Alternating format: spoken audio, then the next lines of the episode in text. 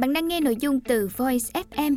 Hãy lên App Store tìm V O I Z và cài đặt ngay để tận hưởng hơn 10.000 nội dung chất lượng cao có bản quyền nhé.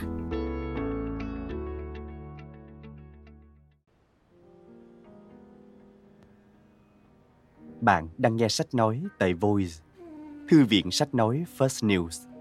Mời các bạn lắng nghe quyển sách Đạp xe vì tình từ Ấn sang Âu. Tác giả Per Johan Anderson Dịch giả Đăng Thư Giọng đọc Tấn Khoa Lời tiên tri Kể từ ngày chào đời ở một ngôi làng trong rừng già nước Ấn, đường đời của tôi đã được một lời tiên tri vạch sẵn. Lúc đó là mùa đông và đã gần kề những ngày hội hè đón năm mới.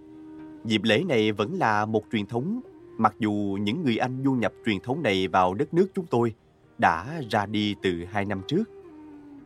Tháng 12 hiếm khi mưa, nhưng năm ấy gió mùa đông bắc còn nấn ná trên vùng biển Orissa. Cuối cùng mưa cũng ngớt, nhưng những triền dốc phủ kín rừng hai bên bờ sông vẫn chìm khuất trong những đám mây mù mịt bao trùm cảnh vật trong ánh lờ mờ, dẫu trời đã sáng. Đột nhiên, nắng xé toàn bóng tối. Và tôi nằm đó, trong chiếc thúng đặt dưới một mái tranh nơi làng quê. Được số phận an bài trở thành nhân vật chính trong câu chuyện này, mặc dù tôi vẫn chưa được đặt tên. Gia đình tôi tụ tập lại, kinh ngạc nhìn tôi mới ra đời. Thầy tướng số trong làng cũng có mặt. Ông tuyên bố tôi sinh ra dưới chòm sao Nam Dương, cùng một ngày với đấng tiên tri của đạo Thiên Chúa. Nhìn kìa! Một người anh tôi kêu lên. Cái gì kìa? Đó, trên đầu em bé đó. Mọi người ngước lên và nhìn thấy tia nắng rọi qua ô cửa sổ nhỏ đã tạo thành một ánh cầu vồng. Thầy tướng số hiểu ngay ý nghĩa điềm báo. Lớn lên, thằng nhỏ này sẽ làm việc với màu sắc. Tin đồn nhanh chóng lan khắp làng. Đứa bé cầu vồng, có người nói. Một thánh nhân, một Mahatma vừa sinh ra. Người khác bảo. Khi tôi mới được một tuần tuổi, một con rắn hổ mang lạc vào túp lều nơi tôi đang ngủ say và không hề hay biết nguy hiểm cận kề. Con rắn bò lên trên nóc giường củi của tôi và phùng mang ra. Mẹ tôi nhìn thấy, bà tưởng nó đã cắn tôi rồi. Bà chạy tới đúng lúc con rắn bò ra ngoài bỏ đi. Nhưng tôi không sao. Thật vậy, tôi đang nằm đó yên ổn. Đôi mắt đen nhìn vào khoảng không. Một phép màu. Người vũ rắn trong làng bảo cha mẹ tôi là con rắn hổ đã phùng mang che cho tôi khỏi bị ướt. Vì mưa thấm giọt qua mái nhà ngay bên trên giường củi của tôi. Mưa đã nện ầm ầm trên mái suốt mấy ngày qua, nên lúc đó nhà đang dột. Rắn hổ mang vốn được xem là vật thiên, và đây chính là điềm báo của thần thánh. Thầy tướng số gật gù đồng ý với ông vũ rắn. Đúng như thế, tôi không phải đứa bé bình thường. Thầy tướng số quay lại đoán vận mệnh cho tôi. Ông lấy một cái que vót nhọn vạch tương lai của tôi lên một tàu lá. Rồi người này sẽ cưới vợ là một cô gái ở rất xa, xa tích, xa hơn cái làng này, huyện này, tỉnh này, bang này và cả cái nước này nữa. Lá số mở đầu như vậy. Cháu không cần phải đi tìm cô ta, cô ta sẽ tự đến với cháu. Ông vừa nói thầm với mình tôi, vừa nhìn thẳng vào mắt tôi. Lúc đầu, cha tôi không đọc được hết phần còn lại của lá số. Thầy tướng số hơ ngọn đèn dầu dưới một cây nến thoa bơ và để cho phần nhỏ đen hung cháy rơi xuống những đường rãnh đã vạch lỗ chỗ trên tàu lá. Nội dung hiện ra trước mắt cha mẹ tôi. Thầy tướng số không cần phải đọc lên. Tự cha tôi đã nhìn rõ những chữ viết uốn lượn bằng tiếng Oriya và ông đọc cho mẹ tôi nghe. Vợ tương lai của người này yêu thích âm nhạc, sinh ra dưới chòm sao Kim Ngưu và sẽ là chủ nhân một khu rừng.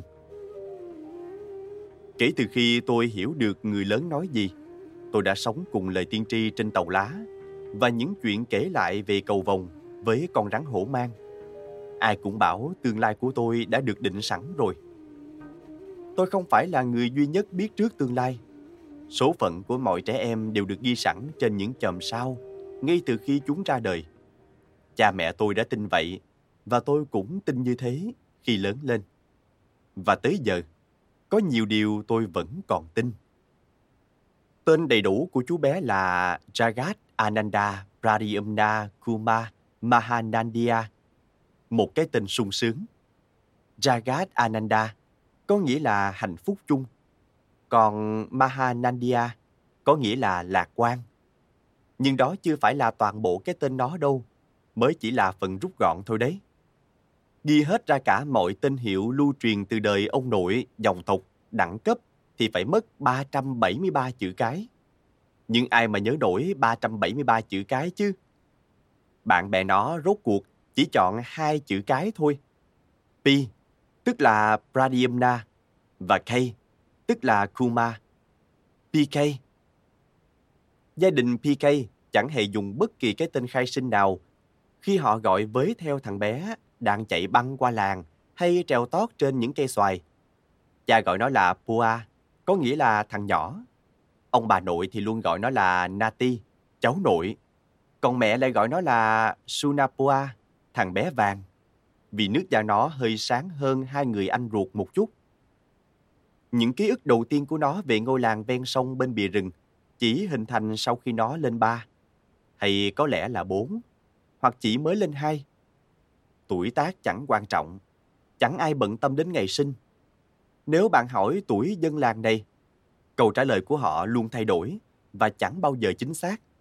Khoảng 10 tuổi, 40 mấy, gần 70, hay còn nhỏ mà, lớn tuổi rồi, già lắm đó.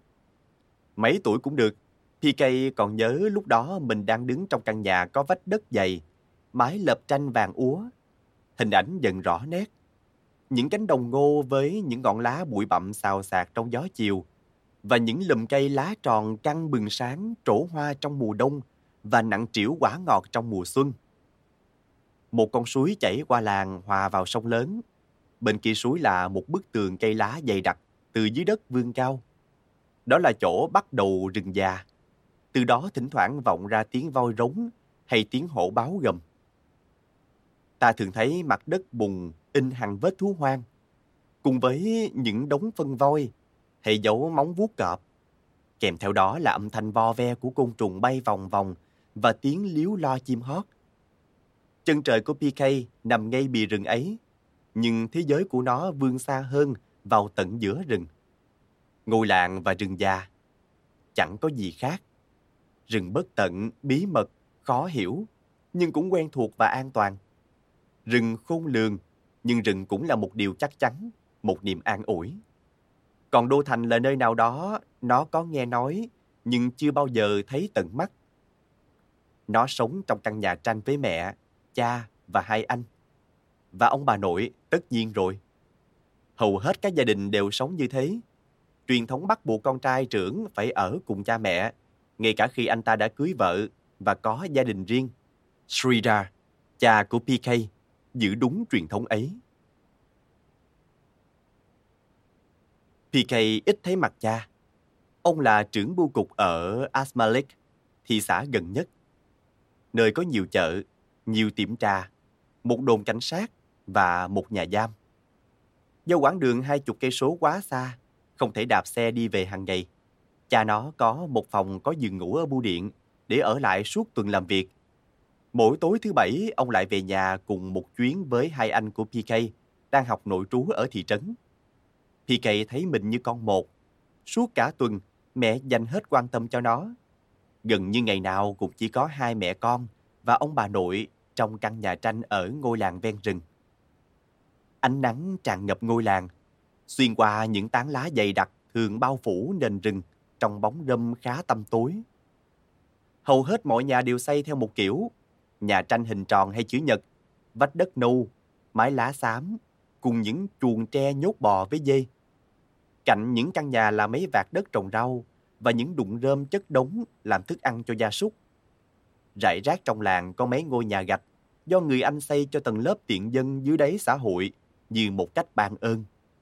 Nhưng những trận mưa gió mùa đã phá hủy những ngôi nhà này trước khi có người kịp dọn tới ở. Và bây giờ mái đã đổ sập, nhà bỏ trống.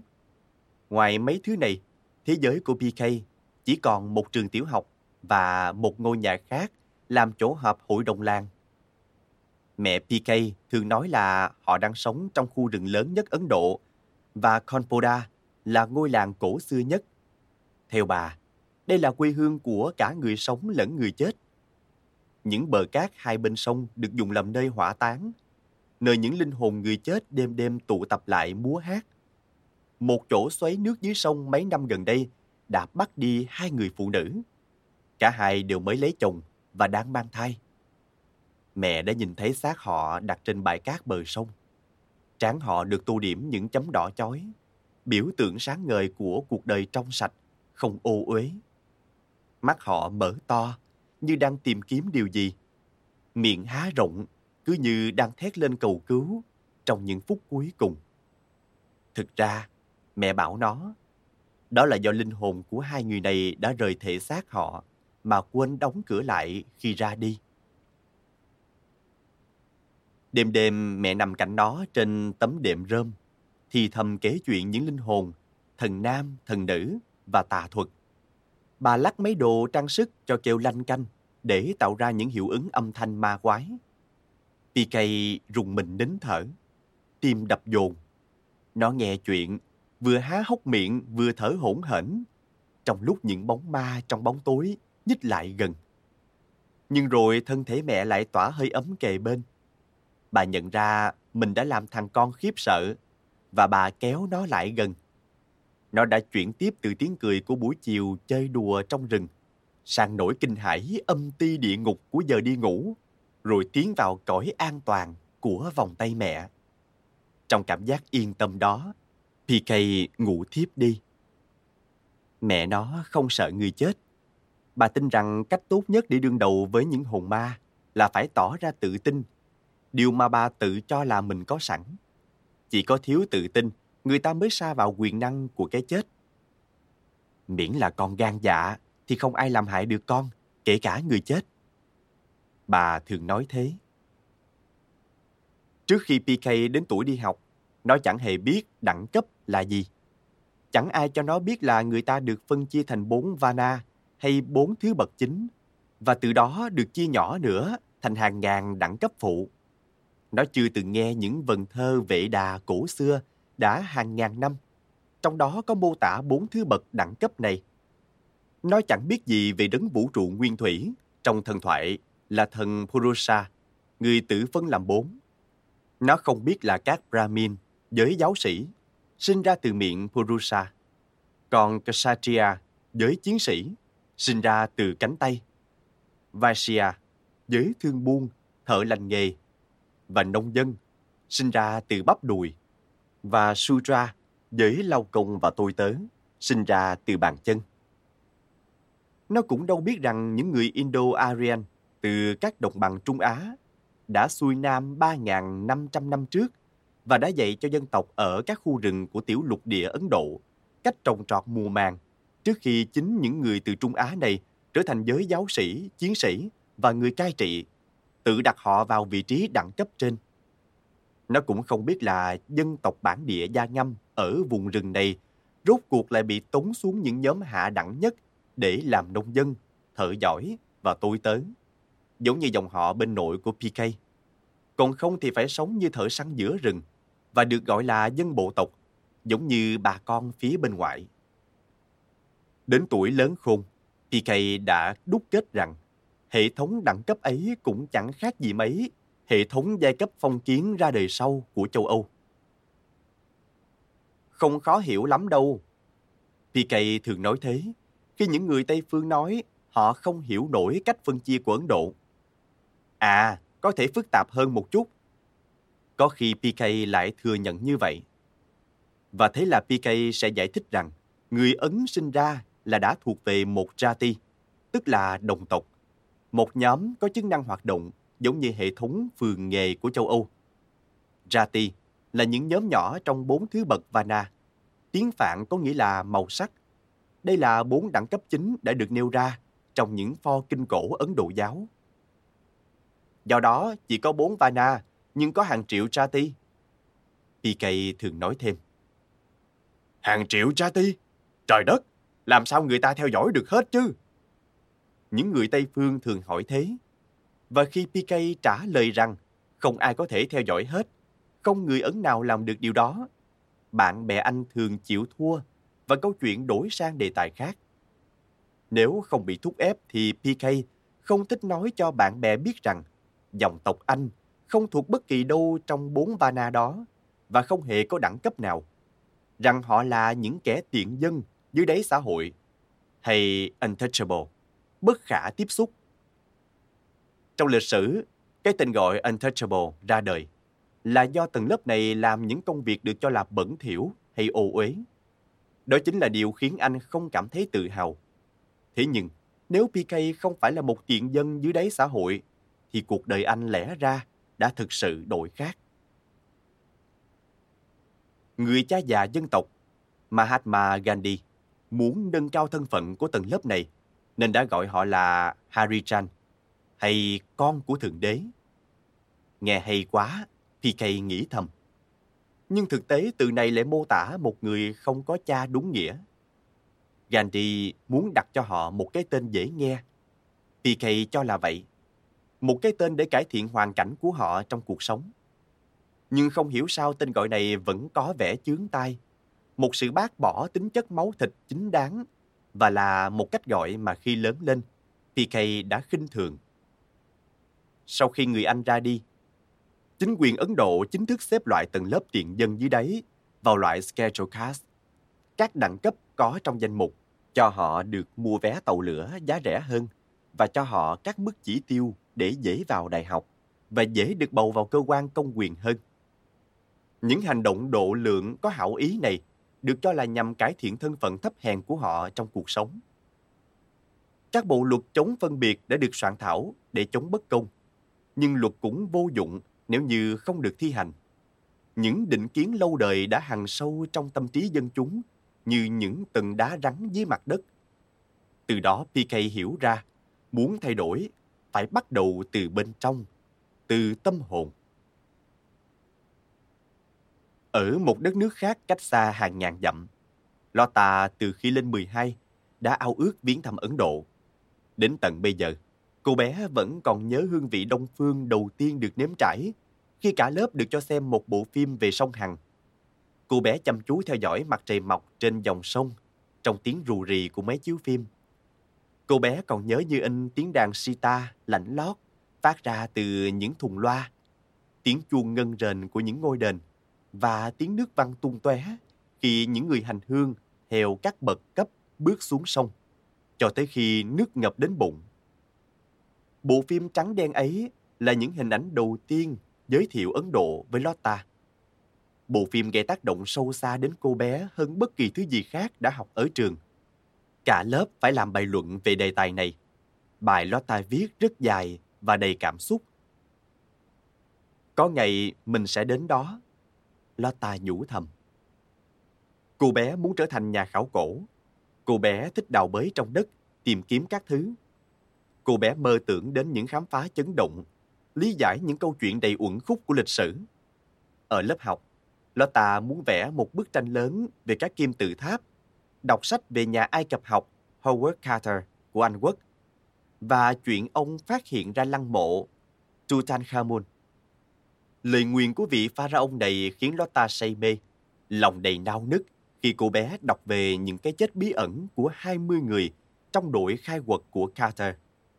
Lotta muốn dành cả cuộc đời để làm sáng tỏ những bí mật như thế. Trong tuổi niên thiếu của cô bé, niềm say mê không gian bắt đầu lấn lướt. Lotta đến thư viện mượn sách về đĩa bay và đi tới Gothenburg nghe diễn thuyết về sự sống trên các hành tinh khác. Cô bé đặt mua dài hạn một tạp chí chuyên ngành và háo hức đọc từng số báo. Lòng tin chắc rằng con người không thể nào lẻ loi trong vũ trụ này. Lotta lại quan tâm hơn hết đến những đời sống khác biệt với đời sống xung quanh mình. Cô bé từng tưởng tượng mình sinh ra trong thế kỷ 16 và sống cùng gia đình trong một túp lều giữa rừng. Không hề có những thứ xa hoa hiện đại hay máy móc tân kỳ. Chỉ có những thứ thiết yếu nhất, đơn giản, gần gũi với thiên nhiên. Người duy nhất thật sự hiểu được chú bé PK chính là mẹ. Bà tên là Kalabati. Trên mặt bà có những hình xăm màu xanh đậm. Trên mũi là hình trái tim vàng và hai tay là hình hai mặt trăng. Tất cả những gì còn lại của Kalabati chỉ là một đế cắm nến thờ bằng đồng hình con voi. Đó là đồ cắm nến ưa thích nhất của bà. PK luôn nghĩ đến mẹ. Mỗi lần anh nhìn đế nến ấy, đặt trên bệ lò sưởi trong căn nhà màu vàng giữa rừng. Chính Kalabati là người vẽ những hình thánh truyền thống trên tường các ngôi nhà trong làng trước mọi lễ hội lớn. Bà có con mắt nghệ thuật và vẽ rất khéo. Người ở đẳng cấp nào cũng cần đến tài nghệ của bà, kể cả giới Brahmin đẳng cấp cao. Cứ đến gần những dịp lễ, bà lại dậy sớm, phết phân bò lên vách đất trong nhà và bắt đầu trang trí. Khi đã làm xong nhà mình, bà chuyển sang các nhà hàng xóm. Ngày trước khi bắt đầu lễ hội, bà làm việc từ mờ sáng đến sẩm tối, vẽ những hình người tay chân mảnh khảnh cùng với những nhánh dây leo và hoa lá mong manh. Bà tự tay dùng bột gạo hòa nước để pha màu trắng. Khi bà vẽ xong, những căn nhà trong làng sáng lấp lánh trong ánh nắng vàng hừng đông. Đó là những kiệt tác của Kalabati. PK nhìn mẹ vẽ và thắc mắc tại sao bà không bao giờ vẽ trên giấy. Kalabati sinh ra trong bộ tộc Khutiakond. Dân bộ tộc bình thường như chúng ta là hậu duệ của những người da ngâm sống ở miền rừng trên đất này từ thời xa xưa lắm, hoặc là những người đã đến đây ít nhất là mấy ngàn năm trước khi những người miền đồng bằng chuyển đến sống và bắt đầu đốn cây trồng lúa gạo. Bà nói với PK. Đi cùng những người này là chiến tranh và dịch bệnh. Chính những người đồng bằng đã phân chia chúng ta thành hạng có giá trị và hạng không giá trị. Trước khi người Hindu tới, chúng ta không phân biệt các loại dân chúng. Ở miền rừng này, chẳng có ai đứng trên ai cả.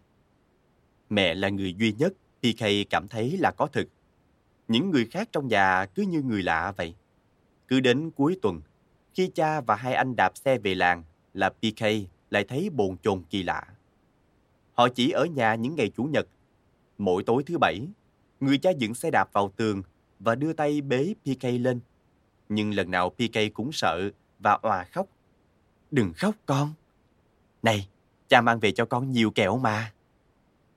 Kalabati thường nói.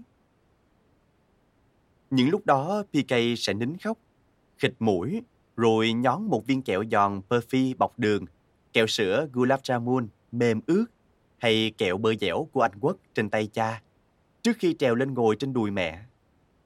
Chú thích Buffy hay Buffy Buff nghĩa là tuyết trong tiếng Ba Tư. Tên kẹo có nghĩa là trắng như băng tuyết. Kẹo được làm từ nhiều loại nguyên liệu nhưng thường được phủ một lớp bạc lóng lánh.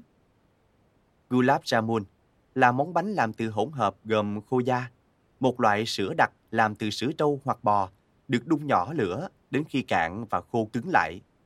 Bột, bơ viên, rán ngập dầu, rồi thả trong siro hoa hồng, nước hoa hồng pha đường. Hết chú thích. Mỗi sáng, Kalabati tắm cho PK dưới suối Konpoda. Hai mẹ con đi tới bờ nước, nơi hương thơm của hoa dại chung quanh hòa quyện với mùi phân bò đã vo thành nắm tròn phơi khô. Mẹ dặn chừng nó không được bơi ra quá xa. Bà lấy chéo áo sari của mình cọ lưng cho PK và sát dầu dừa khắp người cho PK sáng bóng lên trong nắng. Chú thích Sari là trang phục truyền thống của phụ nữ Ấn Độ, choàng chéo từ vai xuống gót chân. Hết chú thích. Nó thường trèo lên tảng đá đã mòn nhẵn vì nước chảy rồi phóng xuống dòng suối, rồi lại leo lên tảng đá. Nó có thể lặp lại mãi như thế. Nó chẳng bao giờ nhiễm lạnh và chẳng hề đau ốm, bởi vì nó đã được bảo vệ bằng một lớp dầu nhờn, dày đến nỗi nước trên người vào cứ trôi tuột đi thành những giọt tròn như ngọc, và lớp dầu ấy giữ ấm cho nó đến khi mặt trời lên cao. Cứ đầu mùa hè, các con sông đều cạn khô, chờ đợi những cơn mưa gió mùa. Đập Hiraket mới xây dựng phía thượng nguồn cách mấy ngày đi bằng xuồng, đã loại bỏ những gành thác hung dữ nhất của sông Mahanadi. Đến tháng 6, chỉ còn một dòng nước nhỏ ở giữa sông. Nạn thiếu nước trở thành tai họa của làng này. Nếu như dân làng được đền bù bằng điện thì cũng đáng. Nhưng điện do nhà máy tạo ra lại được truyền tải đi chỗ khác.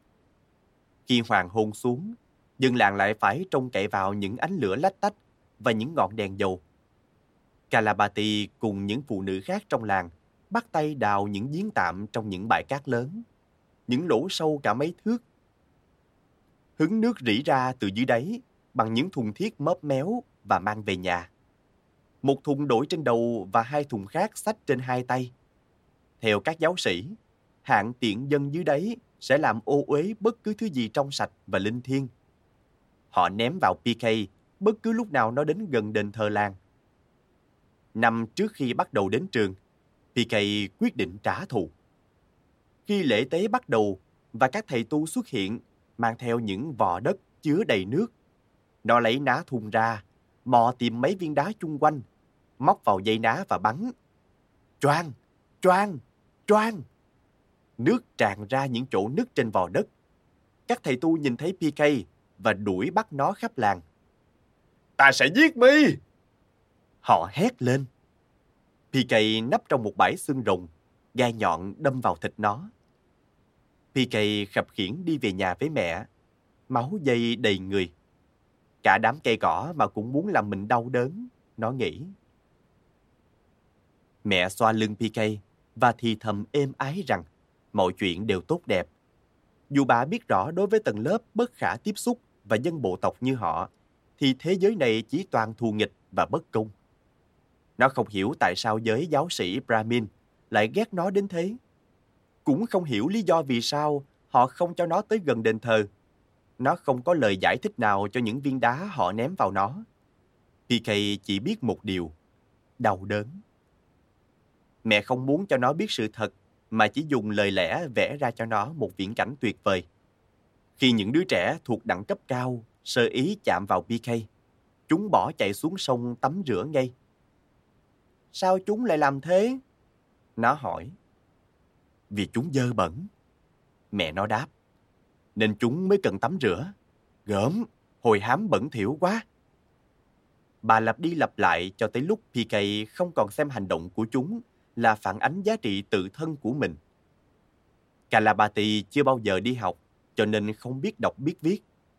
Nhưng bà hiểu biết nhiều điều về thế giới, như cách làm màu sơn, cách vẽ những hoa văn phức tạp và pha trộn các loại lá, hạt và rễ cây thành những thứ thuốc của thiên nhiên để chữa bệnh.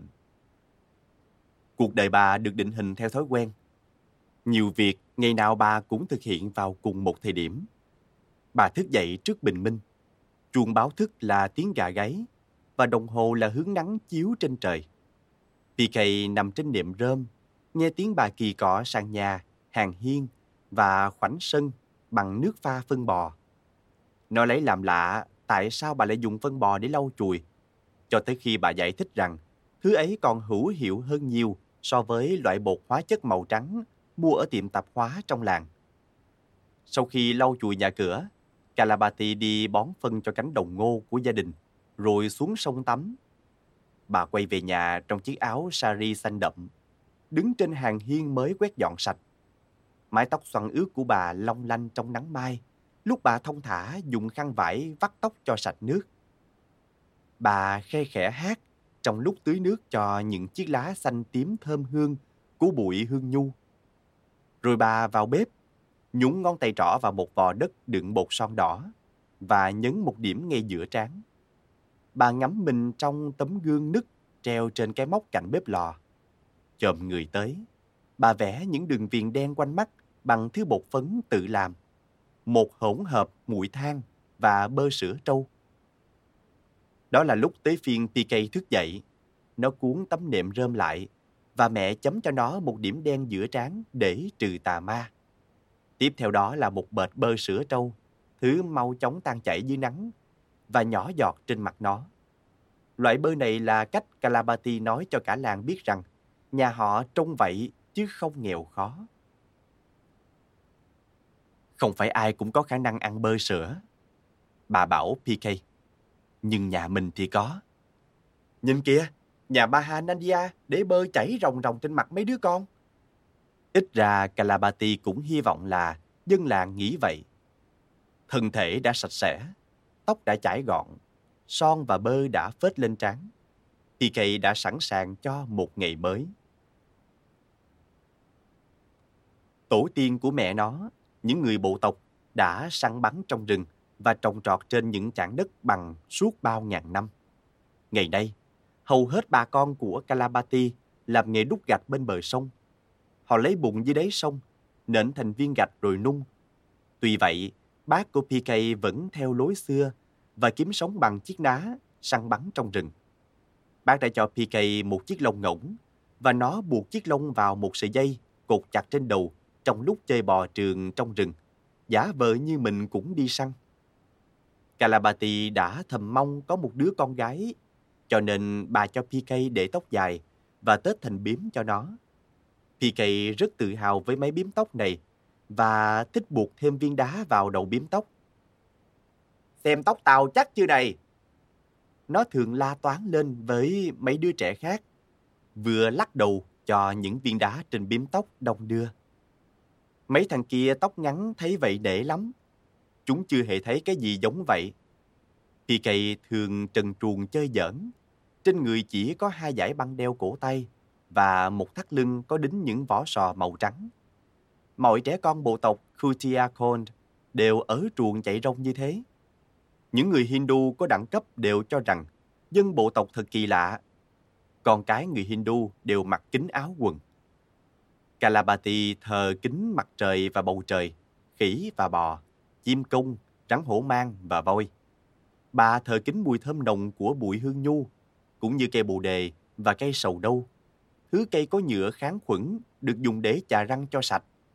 Với bà, thánh thần không có tên, nhưng hiện hữu trong muôn loài chung quanh. Mỗi tuần nhiều lần, bà tới một khu rừng nhỏ cây mọc san sát tới mức ken kính thành bức tường trắng bốn bề.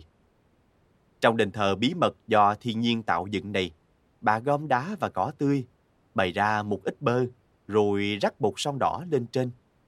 Ở đó, bà cầu nguyện cho mọi sinh vật trong rừng, đặc biệt là các loài cây, thứ linh thiêng nhất cùng với mặt trời.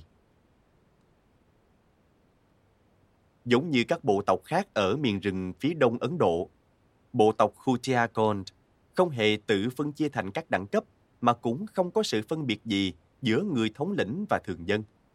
Ai ai cũng có quyền thờ kính thần thánh và giao hòa với đấng thiên liêng. Nhưng rồi có chuyện xảy ra.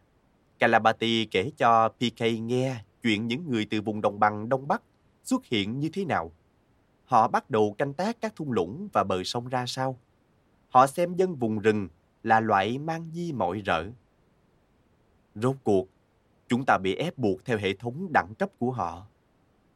Mẹ nó buồn bã nói. Dân miền rừng thỉnh thoảng cũng toan giấy loạn. Người Anh phải đưa quân tới vãn hồi trật tự. Nhưng đó là một trận chiến không cân sức mà những người đồng tộc của PK luôn luôn thất bại. Đến tuổi 20, PK đọc sách báo biết rằng những quân du kích Maoist, gọi là những người Nasalite, có lần đã đứng lên đấu tranh cho quyền lợi của dân bộ tộc. Chú thích Nasalite hay Naso, là một thành viên của đảng Cộng sản Ấn Độ, Maoist. Tên gọi này bắt nguồn từ tên ngôi làng Nasobari ở Tây Bengal, nơi khởi nguồn của phong trào. Hết chú thích. Dần già, cuộc xung đột này leo thang và quân đội Ấn Độ tới trấn áp.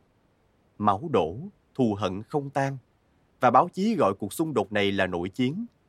PK không thích diễn biến bạo lực này anh nhận ra là nhiều bà con bên ngoại đã mất hết hy vọng khi các công ty mỏ bắt đầu khai thác những ngọn núi thần, cây thánh, bụi thiên của họ để lấy khoáng sản.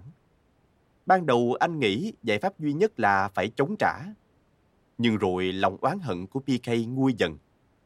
Không có ai vô giá trị tới mức đáng chết, ngay cả một kẻ áp bức hay tên sát nhân. PK đồng tình với lời của Mahatma Gandhi lấy mắt đền mắt, cả thế giới sẽ mù. Dưới thời đế quốc Anh, Asmalik, từng là một trong 565 tiểu vương quốc, một đất nước tí hon có khoảng 40.000 dân, mà nó cũng chưa từng là vương quốc thật. Tiểu vương ở dưới quyền người Anh và, giống như mọi tiểu vương khác, buộc phải thoái vị khi đế quốc Anh rút lui vào năm 1947 để nhường chỗ cho một bộ máy nhà nước hiện đại và các chính khách được bầu cử dân chủ. Việc ra đời vương quốc Ad-Malik vẫn bao trùm trong màn bí mật. Hoàng gia tự xưng là hậu duệ của một thị tộc cai trị lưu truyền từ thủ phủ Jaipur của bang Rajasthan. Hoàng tử Protapdeo đã cùng anh em rời bỏ hoàng cung đổ nát ở Jaipur, đi về phía đông để chiếm Puri, thành phố đền đài lớn bên bờ vịnh Bengal. Nhưng kế hoạch bất thành, họ buộc phải trốn chạy ngược theo sông Mahanadi, nằm sâu trong nội địa vì hướng miệt rừng. Sau vài ngày kéo quân lên thượng nguồn, Protapdeo thành lập vương quốc riêng, thôn tính một số làng mạc xúm xích trong một khu đất quan. Ông giết chết thủ lĩnh bản xứ và tự xưng làm vua. Tương truyền rằng trước khi các vị vua xuất hiện, thời các tù trưởng còn cai trị, thần Jagannath đã sống trong một cái hang khuất sâu trong vùng núi rừng Atmalik. Hiện thân của thần là một tượng gỗ không có tứ chi, mắt mở to và được dân Saba bản địa thờ phụng. Nhưng một ngày kia, các giáo sĩ Hindu đi thuyền dọc theo sông đã đến đây và bắt cóc Jagannath, đặt vào đền thờ chính ở Puri và thần từ đó vẫn mãi ở đấy. Vậy là thần Jagannath được gộp chung vào các vị thần Hindu cho hàng triệu người hành hương khắp Ấn Độ thờ phụng. Ở Asmalik, người ta tin rằng thần Jagannath từng được tô điểm bằng viên kim cương lớn nhất thế giới thời đó, trước khi nó trở nên nổi tiếng với cái tên viên kim cương Koh-i-Noor, rồi qua tay những người Mughal, người Ba Tư và người Sikh để trở thành một trong những biểu tượng vương quyền của Hoàng gia Anh. Năm 1827, một đại tá người Anh tên Gilbert đến đây và được phong làm giám đốc Southwest Frontier Agency, Tây Nam Biên giới Cục, ở Asmalik. Ông ta biết được nhà vua đang có tranh chấp với vương quốc Baud láng giềng bên kia sông. Vua Baud xem vua Asmalik như hạng lệ thuộc và đòi triều cống. Nhưng những người cai trị Asmalik không cho mình là nước chư hầu nên không chịu cống nạp. Đại tá Gilbert để ý thấy vua Baud thỉnh thoảng lại cho người đột nhập vào Asmalik đánh cắp gia súc và các vật quý. Gilbert chắc hẳn phải xoa tay khoái trá. Tranh chấp địa phương. Thế thì có thôn tính ở đâu cũng không thể hơn chỗ này. Hoàn toàn hợp ý người Anh và chính sách chia để trị của họ. Khi PK còn nhỏ, nhưng Asmalik vẫn còn nói về thời tiểu vương cai trị. Một thời đầy những hoài niệm lung linh. Thời đó dòng họ PK khấm khá lắm và ông nội nó từng được vinh dự đảm trách nhiệm vụ bắt voi rừng cho vua và thuần hóa chúng để phục vụ triều đình.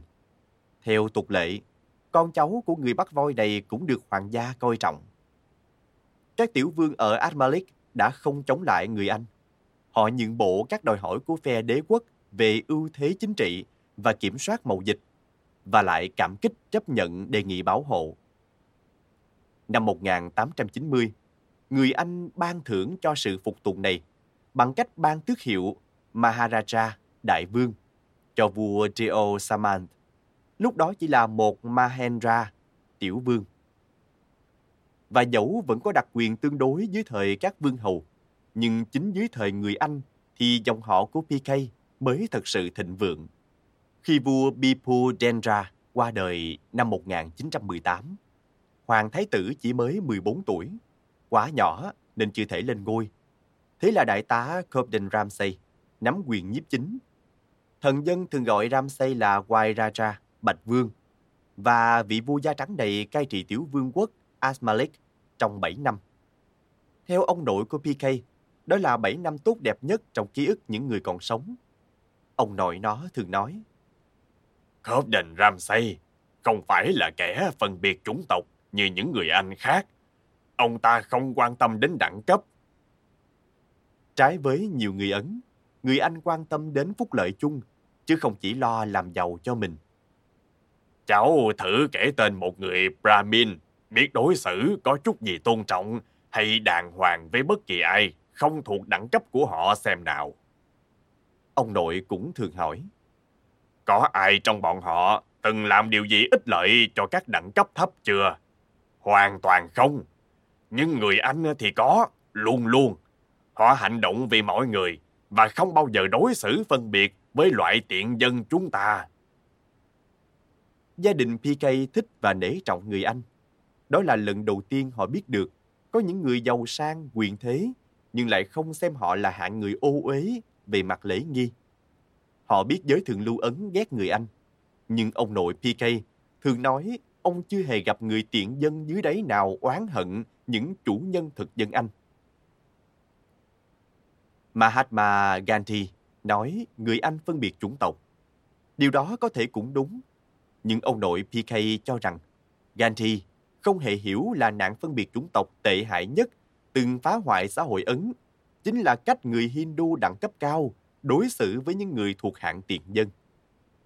Ông bà nội và cha của PK đều đi học trường bản xứ Victoria ở Kentagat, kinh đô của vương quốc tí hon này. Ở đó họ học đọc, học viết và thậm chí còn biết nói chút tiếng Anh. Ông nội kể. Trước khi người Anh đến, tất nhiên chúng ta làm gì có trường học. Nhưng rồi ai cũng được đi học. Ông la to, gần như là đắc thắng. Người Anh không phân biệt dân chúng bản xứ, đẳng cấp cao hay thấp đều giá trị như nhau. Đâu có quan trọng việc chúng ta thuộc đẳng cấp nào. Ồ, thật sung sướng khi được đi học. Lần đầu tiên, chúng ta mới thấy người ngoài, người lạ mà lại muốn điều tốt cho chúng ta. Hàng năm, tới dịp mừng sinh nhật nữ hoàng Victoria, ông nội được phép kéo lá cờ Anh ở trường trong lúc những đứa trẻ khác hát quốc ca Anh. Nhiều năm sau, những người bạn châu Âu của PK cũng thấy khó hiểu nổi tại sao người thân của anh lại vui mừng thực hiện nghi lễ ấy, trong khi đất nước của anh đang bị đô hộ, chiếm đóng và lệ thuộc thế lực ngoại bang. Nhưng Asmalik xưa nay hầu như luôn do vua chúa từ bên ngoài đến cai trị. PK giải thích. Hàng trăm năm trước, vua Ashoka đã bị khuất phục trước hoàng đế Kharavela. Người này sau đó lại được tiếp nối bởi vua xứ Bengal, rồi tới đế quốc Maratha. PK nói, Người Anh chỉ là một mắt xích trong chuỗi dài những người xứ khác đến cai trị. Nhưng miễn là các vị vua ngoại bang không can thiệp vào đời sống của thường dân, thì dân địa phương chẳng bận tâm mấy về chuyện ai cai trị. Thế nhưng sự cai trị của người Anh đã làm thay đổi các chức năng quyền lực ở các thôn làng lần đầu tiên. Người Anh không hiểu được hệ thống đẳng cấp, ít nhất là theo cách những người Brahmin muốn họ hiểu. Người Anh thuê hạng tiện dân dưới đáy làm việc ở các cơ quan bưu chính, dân sự và hỏa xa. Và bất cứ ai muốn đều có thể đi học ở trường bản xứ Victoria. Không, người Anh chẳng có gì phải xấu hổ cả. Đó là ý kiến của ông nội. Các vị vua ở Asmalik vốn không phải tiền muôn bạc vạn. Khác với các đại vương ở bang Rajasthan miền Tây Ấn Độ, toàn sống trong các cung điện vĩ đại và nuôi hàng trăm con voi, treo các chiến tích săn bắn đầy tường và chất kim cương đầy ngăn tủ. Và chắc chắn là không giống vị đại vương có 27 chiếc xe Rolls Royce hay vị đại vương đã gả con gái cho một hoàng tử trong một đám cưới mà sách kỷ lục Guinness đã mô tả là đám cưới hoang phí nhất thế giới. Hay như vị đại vương đã tổ chức lễ cưới cho hai con chó của ông, cho 250 vị cẩu khách mặc đồ kim tuyến gắn đá quý đón chào tân cẩu lan, cưỡi trên kiệu do một đoàn voi gắn hoa đầy mình rước đi. Những trò phung phí vô lối như vậy không có ở cái vương quốc bé tí mà PK đã lớn lên. Lúc PK sinh ra thì hầu hết các cung điện của đại vương và các tòa nhà công quyền đã hoang tàn đổ nát. Dây leo đã bắt đầu quấn những thân nhánh chằng chịt quanh những mái nhà sụp đổ và những bức tường ngày càng rêu mốc vì mưa gió. Con trai của đại vương cuối cùng trị vì Asmalik đã bỏ cung điện này khi Ấn Độ được độc lập. Nhưng do là chủ nhân của một doanh nghiệp phát đạt, người này lại chuyển tới một dinh cơ nguy nga hơn. Gia đình PK luôn được đón tiếp ở đó để trò chuyện, uống trà, hay ngắm những bức ảnh màu nâu đen, lộng khung, chụp hình những người Anh đội mũ cối và các vương công Ấn Độ đầu quấn khăn bành. Thực tế là ngày nay, PK cũng được đón tiếp y như hồi nhỏ. Dù mang thân phận hạ đẳng, ông bà nội và cha của PK vẫn là tín đồ Ấn Độ giáo. Ở nhà, cha nó thờ cúng theo đạo của người Hindu, nhưng không phải tiện dân nào cũng như cha nó. PK cho rằng tín ngưỡng của cha bắt nguồn từ những gợi ý của các đồng nghiệp thuộc đẳng cấp cao ở sở bưu chính. Ông Srida, cha nó, đóng một bàn thờ nhỏ có hình nữ thần thịnh vượng Lakshmi, hình thần voi bảo hộ Ganesh và một tượng nhỏ hình thần Vishnu, đấng duy trì vạn vật. Trung quanh bày đèn dầu và trầm hương. Hàng ngày, trong hương khói thơm tỏa ra từ ngọn lửa, cha nó cầu nguyện các vị thần cho bản thân và gia đình được sống hạnh phúc. Chừng nào không có người Brahmin nào gần bên, thì các tiện dân vẫn có thể đi tới đền thần Shiva. Nhưng không tiện dân nào dám bước vào các gian trong cùng, nơi các tượng thần ngự trị. Hành động sức sượt đó sẽ khiến những người Brahmin nổi trận lôi đình. Phong tục địa phương cho là ai làm hại hay giết chết rắn sẽ mang điềm gỡ tới, cho nên đền thờ làng trở thành nơi cư ngụ của rắn. Các thầy tu hàng ngày cho rắn ăn vì họ tin đó là ý muốn của thần Shiva. Thì cậy thích chuyện dân làng chăm sóc cho lũ rắn. Nó từng nhìn ngó vào đền thờ này và phát hiện ra tượng một con rắn hổ mang bằng kim khí lấp lánh trong bóng âm u. Cổ vương dài như thể nó đang bảo vệ các thánh thần, giống như con rắn hổ mang thật từng bảo vệ nó lúc còn sơ sinh. Rắn là bạn của người. PK tin chắc điều đó. Đền thờ cũng là nơi bạn phải tới nếu bạn bị rắn cắn. Ở đó, người ta sẽ đặt bạn nằm sấp trước cửa và bảo bạn cầu nguyện thần Shiva. Sớm muộn gì đấng phước lành sẽ đáp lời và chữa trị vết thương cho bạn. Chính mắt PK đã thấy cô của nó bị rắn cắn rất nặng. Theo phong tục bắt buộc, cô đã tới đền thờ, nằm xuống các bậc cấp và cầu nguyện. Sau đó cô đi về nhà ngủ. Sáng hôm sau cô thức dậy và thông báo đã hoàn toàn bình phục. Đó là một phép màu do chính thần Shiva ra tay. Ai ai cũng thấy. Quyền năng của Shiva không chỉ có trị rắn cắn. Một người cô khác của PK lấy chồng đã 12 năm mà không có con. Cô đến đền thờ, nằm xuống bậc thềm cầu nguyện và cô ở đó bốn ngày bốn đêm. Cô không ăn và cũng không nói, dồn hết sức lực vào lòng thành. Cô trở về nhà mệt lã và phải được dìu vào bàn cho ăn. Chín tháng sau, cô sinh đứa con đầu tiên. Thần thánh không giam mình trong các đền thờ. Một bụi xương rồng gần đó là nơi chốn của Sát Devi. Bảy nữ thần có nguồn gốc từ tín ngưỡng của dân miền rừng, nhưng từ xưa nay cũng được người Hindu kính sợ. Các nữ thần này có nhiều quyền năng lớn, người ta nói vậy. Không tôn trọng là sẽ gặp chuyện rủi ro. Các thầy tu phải làm lễ tế để lấy lòng các nữ thần này trước khi dân làng ra đồng gom hạt giống cho mùa sau. Nhưng có một người đã không chờ cho xong các nghi lễ. Chẳng bao lâu sau, ông ta ngã quỵ vì những cơn đau nhức và sốt dữ dội. Các cơ bắp ở hai chân ông bị teo lại tới khi khẳng khiu như que củi. Ông ta không bao giờ khỏi bệnh. Từ đó suốt đời ông phải chống nạn lê bước. Nếu bạn coi thường các nữ thần này, thì hậu quả sẽ như vậy. Có một cây lâu đời ở đầu làng phía đông, chỗ sinh sống của dơi và chim đêm. Và của các mụ phù thủy nữa. Bà nội PK nói. Đêm đêm, người ta nghe tiếng chim hợp bầy in ỏi trên cây.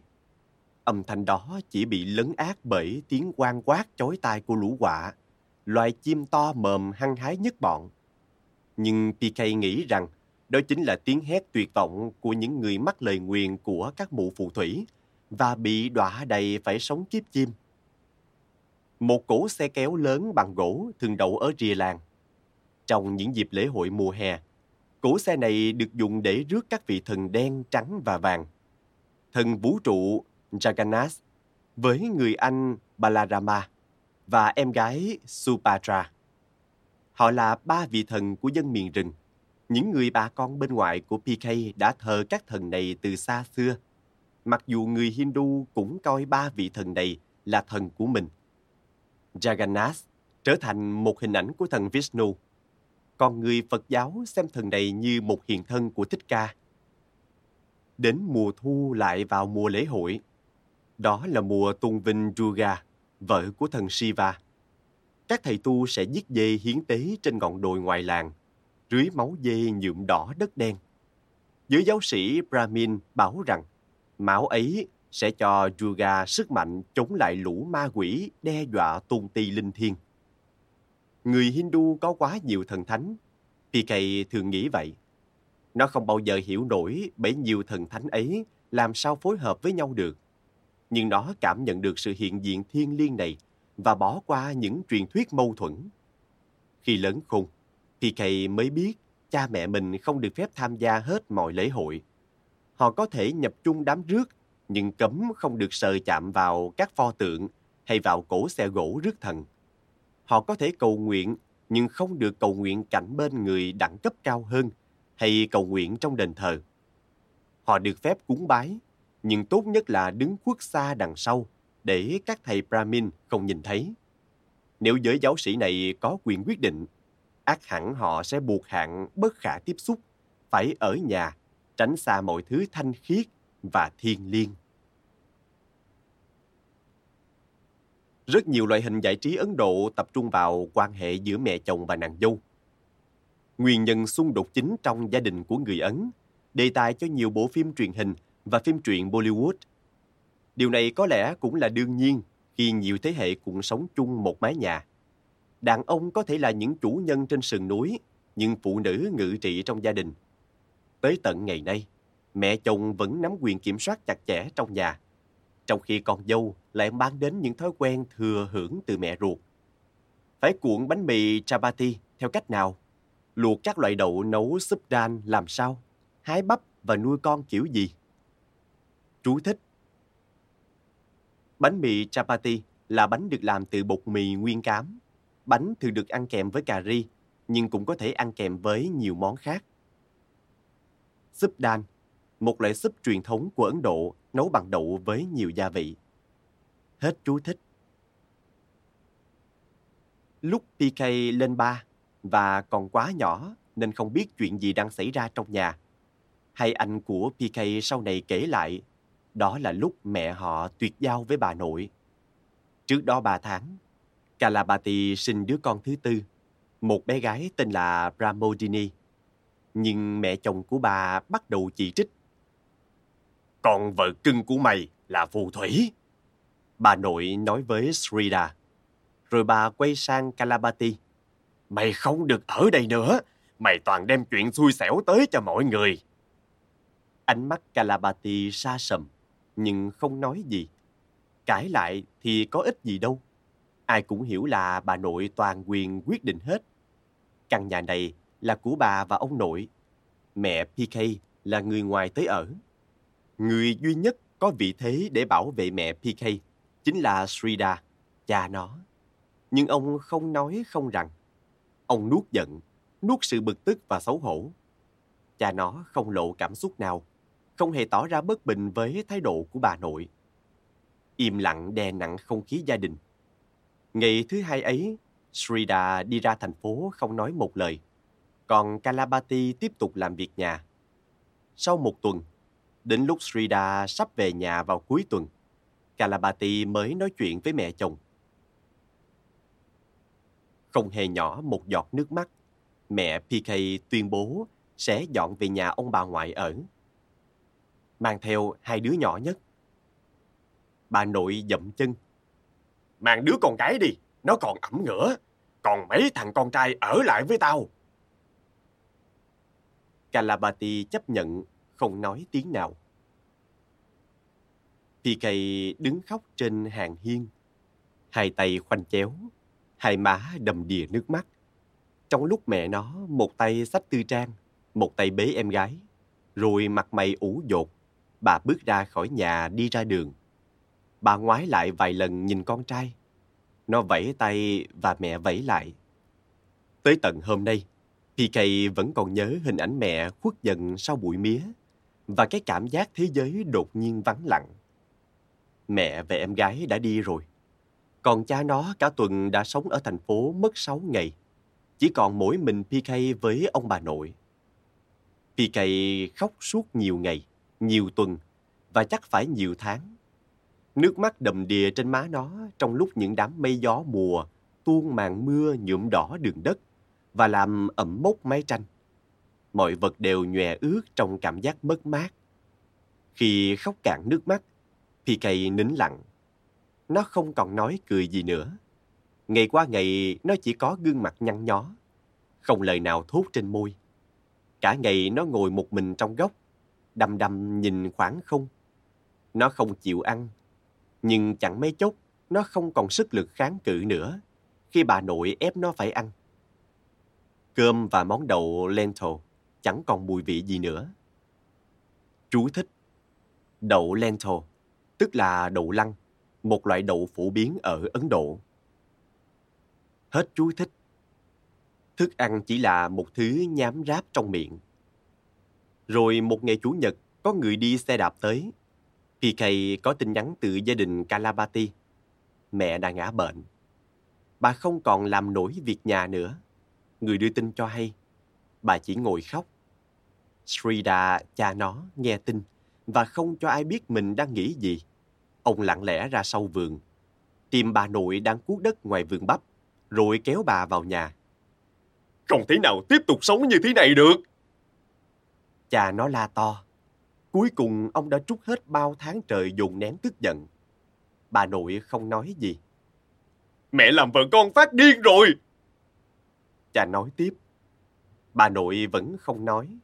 Bà biết nói gì. Bà quá kiêu hãnh nên đâu chịu nhận mình sai. Và trong thâm tâm, có lẽ bà nội cho là mình đúng. Bà nội là người ngoan cố, không nhân nhượng. Bà đại diện cho lý trí và logic trong tình trạng thế giới điên loạn này. Khi cha PK trở về thứ bảy tuần sau, ông đặt PK ngồi xuống rồi cho hay ông đã mua một miếng đất gần bưu điện ở thị xã Asmalik. Chúng ta sẽ dọn tới đó, tới nhà mới. Ông nói. Chúng ta là ai? Nhà mình. Chỉ có nhà mình. Chỉ có nhà mình sống ở đó thôi sao? thì cây hỏi. Nó chưa hề nghe nói có ai không sống chung với ông bà nội. Đúng, đó là nhà mình. Chỉ có nhà mình. Srida xác nhận. Mưa mài bóng thân cây mía và quậy đất đỏ thành bùn. Thế là cả bò lẫn người đều lội bì bõm và bánh xe đạp cày nát những vết hàng sâu trên lớp sình lầy. Những đám mây đen tụ lại trên cao, bao trùm cảnh vật trong màn âm u, tước đoạt của dân làng những giờ nắng rạng quý giá. Cha bế PK lên chiếc xe kéo buộc đằng sau hai con bò đực láng bóng. Cổ xe có mái che bằng phên tre. Đằng sau chất mấy vò đất nung đựng sữa tươi vắt từ con bò cái của ông bà nội. Người đánh xe vung roi quất hai con vật và bánh xe bắt đầu lăn, đều dần theo nhịp cọt kẹt khoan thai trong lúc băng qua làng. Cha đi bộ đằng sau cùng với ông bà nội, vừa đi vừa nói chuyện. Còn PK ngồi nép sát bên mẹ. Mẹ bế em gái nhỏ trong lòng. Không nghe được cha mình nói gì. PK hy vọng là cha đang giải thích lý do họ không thể ở lại, rằng họ dọn đi vì muốn mẹ vui sướng như trước. Mới đi được vài phút, cỗ xe dừng bên cây thiên ở ngoài đền thờ bên rìa làng. PK ngoái nhìn và thấy cha đang quỳ trước mặt bà nội, trán cúi sát đất. Mấy đầu ngón tay cha chạm vào chân bà nội. Trời lại đổ mưa, những giọt nước lớn rơi ướt đẫm mái tóc bạc và chiếc áo sari của bà nội. Nhưng bà không nhỏ một giọt lệ. Xe bò tiếp tục lăn bánh trên con đường đất chật hẹp giữa những cánh đồng. PK lại quay nhìn đền thờ và những ruộng bắp lùi xa dần và mất biệt trong màn mưa giăng mù. Bóng bà nội nhòa dần cùng với ngôi làng. Một chấm vàng rung rẩy trên nền xám, rồi hòa làm một với cơn mưa và bóng hoàng hôn. PK ngã đầu trên đùi mẹ. Bà lấy tấm vải bông mềm mỏng, đắp lên thân thể trần truồng của chú bé con cỗ xe lắc lư trên đường, quanh co xuyên rừng, băng qua những ruộng lúa ngập nước và vượt mấy chiếc cầu gỗ hẹp lơ lửng trên những dòng sông suối nước xiết. Những đám mây vần vũ nuốt hết mọi ánh trăng sao còn sót lại. PK nhìn vào bóng tối và chẳng thấy gì. Nhưng tai PK đã quen với tiếng bánh xe kẻo kẹt và những âm thanh thân thuộc của rừng. Tiếng ếch ồm oàm, tiếng cào cào râm ran và tiếng chồn cáo rú rít. PK cảm nhận hơi ấm trên hai bắp đùi mềm mại của mẹ và yên tâm theo nhịp mẹ thở đều đều. PK thức giấc khi mẹ xoa trán nó, báo hiệu đã đến nơi. Tê cống vì mệt mỏi. PK phải có cha đỡ mới bước xuống xe bò được. Nó nhìn vào màn đêm, nhưng chẳng thấy gì. Nhà mới của mình ở đâu? Cha thắp một ngọn đèn dầu và từ trong bóng tối hiện ra căn nhà mới. Những ngọn cỏ cao làm chân nó ngứa ngáy. Nhà mình ở đâu vậy ạ? À? Nó hỏi. Liptinga Sahi. Mẹ nó đáp. Gần Asmalik, gần chỗ cha con đi làm và hai anh con đi học. Cha đã đi lấy ít thức ăn ở nhà bếp của trường tư thục.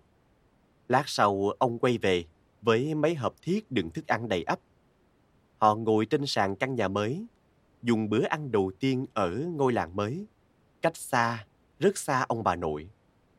Cuộc sống đột ngột mang màu sắc mới.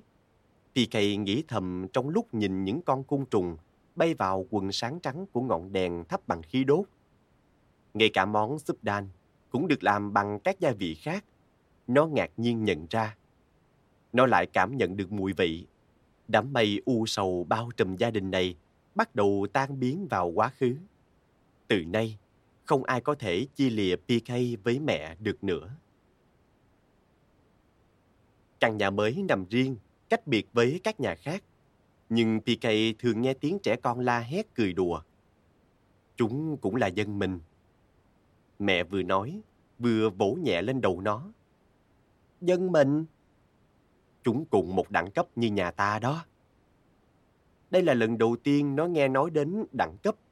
Dù ở làng cũ, nó đã nếm trải nọc độc ác ôn của từ này. Tuy nhiên, nó hiểu từ đó có nghĩa là bọn trẻ đó sẽ không phiền lòng khi chơi chung với nó, là họ cùng một nhóm. Đẳng cấp. PK lặp lại. Đúng, chúng là Pan, giống như cha con. Còn mẹ thì sao? PK hỏi. Mẹ thuộc bộ tộc con, Kutia con. Nó sắp học được rất nhiều điều ở chỗ ở mới.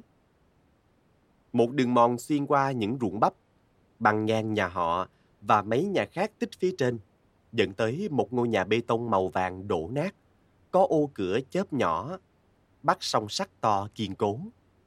Trên đường mòn này, một đoàn dài dân làng lão đảo mò tới mua rượu lậu. Họ hét gọi người bên trong và từ trong chì ra những chai bia lớn hay những chai rượu nhỏ hơn bọc trong những túi giấy nâu. Họ có mặt từ sáng sớm cho đến tối mịt, vừa hát hò vừa khóc than, hai tròng mắt đỏ ngầu chỉ máu. Đó là lần đầu tiên PK chạm trán với rượu. Trước giờ, nó chưa hề nhìn thấy người say. Một con đường hẹp khác chạy từ nhà PK đến một hồ chứa nước lớn. Nó thích men theo những con đường đó và khám phá xem chúng dẫn đến đâu. Mỗi ngày, nó đánh bạo đi xa hơn hôm trước một chút. Nhưng nó luôn cẩn thận tránh lò rượu lậu vì những người đàn ông nồng mùi men này cứ quát tháo nó, tóm lấy nó và nói lè nhẹ những lời mà nó không sao hiểu nổi. Ở chỗ ông bà nội, cả nhà tắm dưới sông. Ở Liptinga Sahi, họ tắm rửa ở hồ chứa nước đầy hoa sen và cá. Nhiều dân làng tắm buổi sáng ở đó, cùng với lũ chim và những con gấu tìm món điểm tâm. Mẹ nó thường đào những tảng đất ẩm từ bờ kè um tùm sát rìa nước, rồi cho vào giỏ đem về nhà. Bà dùng đất bùn này để gội đầu, rửa bát đĩa và son chảo. Sỏi và đất sét trộn lại dùng còn tốt hơn xà bông với nước. Calabati nói, bà tập thói quen mua sắm ngoài tiệm càng ít càng tốt để dành tiền cho những việc quan trọng hơn. Tới lúc những đám mây gió mùa đầu tiên văng ngang đầu và mặt trời mùa thu mọc cao trên trời, PK mới bắt đầu thấy quen chỗ mới. Cứ như thể nhà nó chưa bao giờ sống ở đâu khác. Nó thích nghi nhanh. Thực tế là PK luôn như thế. Nếu không thích nghi được là chết, Nhiều năm sau này PK mới hiểu ra. Một ngày nọ, mẹ đưa nó đi đến hai cây lớn nhất ở rìa làng. Đó là nơi tụ tập của lũ đại bàng và kền kền. Dưới hai cây này, những người đàn ông lột da những con bò chết và thuộc da bán cho ông thợ giày để làm thành giày và túi sách. Bà vừa nói với PK, vừa chỉ vào những người ấy. Họ cùng bộ tộc với chúng ta. Mình có quen biết họ không? Nó hỏi. Không, họ với ta cùng một đẳng cấp. Nhưng không hẳn như vậy. Những người làm việc với xác thú vật này thuộc một nhóm dòng tộc của đẳng cấp Gaciara. Những người Gaci. Họ sống trong khu rừng bên kia những cánh đồng bắp. Nhưng họ cũng là hạng tiện dân dưới đáy xã hội. Đó là điều mẹ ngụ ý. Những người Gaci này sống trong hoàn cảnh tồi tệ kinh khủng. Với Brahmin, xem họ còn ô uế hơn cả người Pan. Vì không những họ làm việc với thú vật chết, mà còn mổ xẻ cả xác bò, điều cấm kỵ. Ngay cả cái bóng của họ cũng là đồ ô uế. Chỉ cần nhìn thấy họ thôi là coi như đã gặp điềm xấu rồi. Nhưng khi trời sụp tối, các phụ nữ Gazi không còn là hạng bất khả tiếp xúc nữa. Calabati cũng biết cả chuyện đó. Ban đêm, đàn ông từ các làng chung quanh, những người thanh sạch đúng lễ nghi và danh giá, đến đây để mua tình với các phụ nữ này. Ngay cả giới Brahmin, ban ngày luôn phỉ nhổ hàng người Gazi, ban đêm cũng bị lôi kéo tới những túp lều Gazi. Kalabati không nói gì với con trai về điều này. Bà muốn bảo vệ PK càng lâu càng tốt, khỏi thực tế tàn nhẫn của cuộc đời dành cho hạng tiện dân dưới đáy. PK đứng trong ruộng bắp, xem mấy ông Gazi lôi con bò chết về phía cây thiên đầu làng. Mùa mưa thứ hai ở nhà mới đang đến. Nó xem họ bày cái xác bò nặng nề dưới đất và bắt đầu róc da khỏi thịt, rồi róc thịt khỏi xương ruồi bu quanh những tảng thịt và đám kền kền lượn vòng từ từ xà thấp dần. Cuối cùng, lũ chim từ trên cao bay vọt xuống như tên bắn. Nhưng thay vì sâu xé bữa ăn, chúng chờ đợi, im như tượng đá. Lòng kiên nhẫn chiến thắng lòng tham. PK có cảm tưởng như đám kền kền này được thánh thần sai khiến, hay chí ít chúng cũng không hành động như các loài chim săn mồi. Nó không hiểu tại sao chúng không ăn số thịt kia. Nó nhìn lên. Hai con chim nữa đang bay trên cao. Rồi thình lình cặp chim này lao xuống mạnh đến mức đôi cánh quật gió xoáy vùng vụt.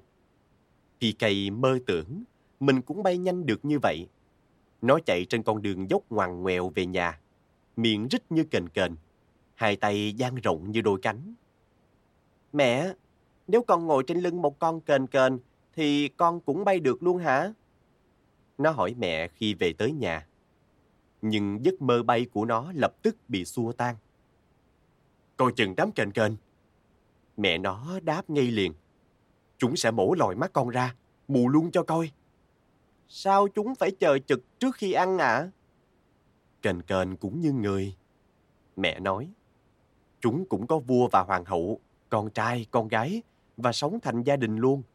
Khi có một con bò chết, lũ kền kền báo cho vua và hoàng hậu của chúng biết cái xác nằm ở đâu. Chúng không dám ăn trước vua và hoàng hậu. Vì thế mà chúng mới kiên nhẫn chờ đợi như vậy đó. Rồi bà nói tiếp.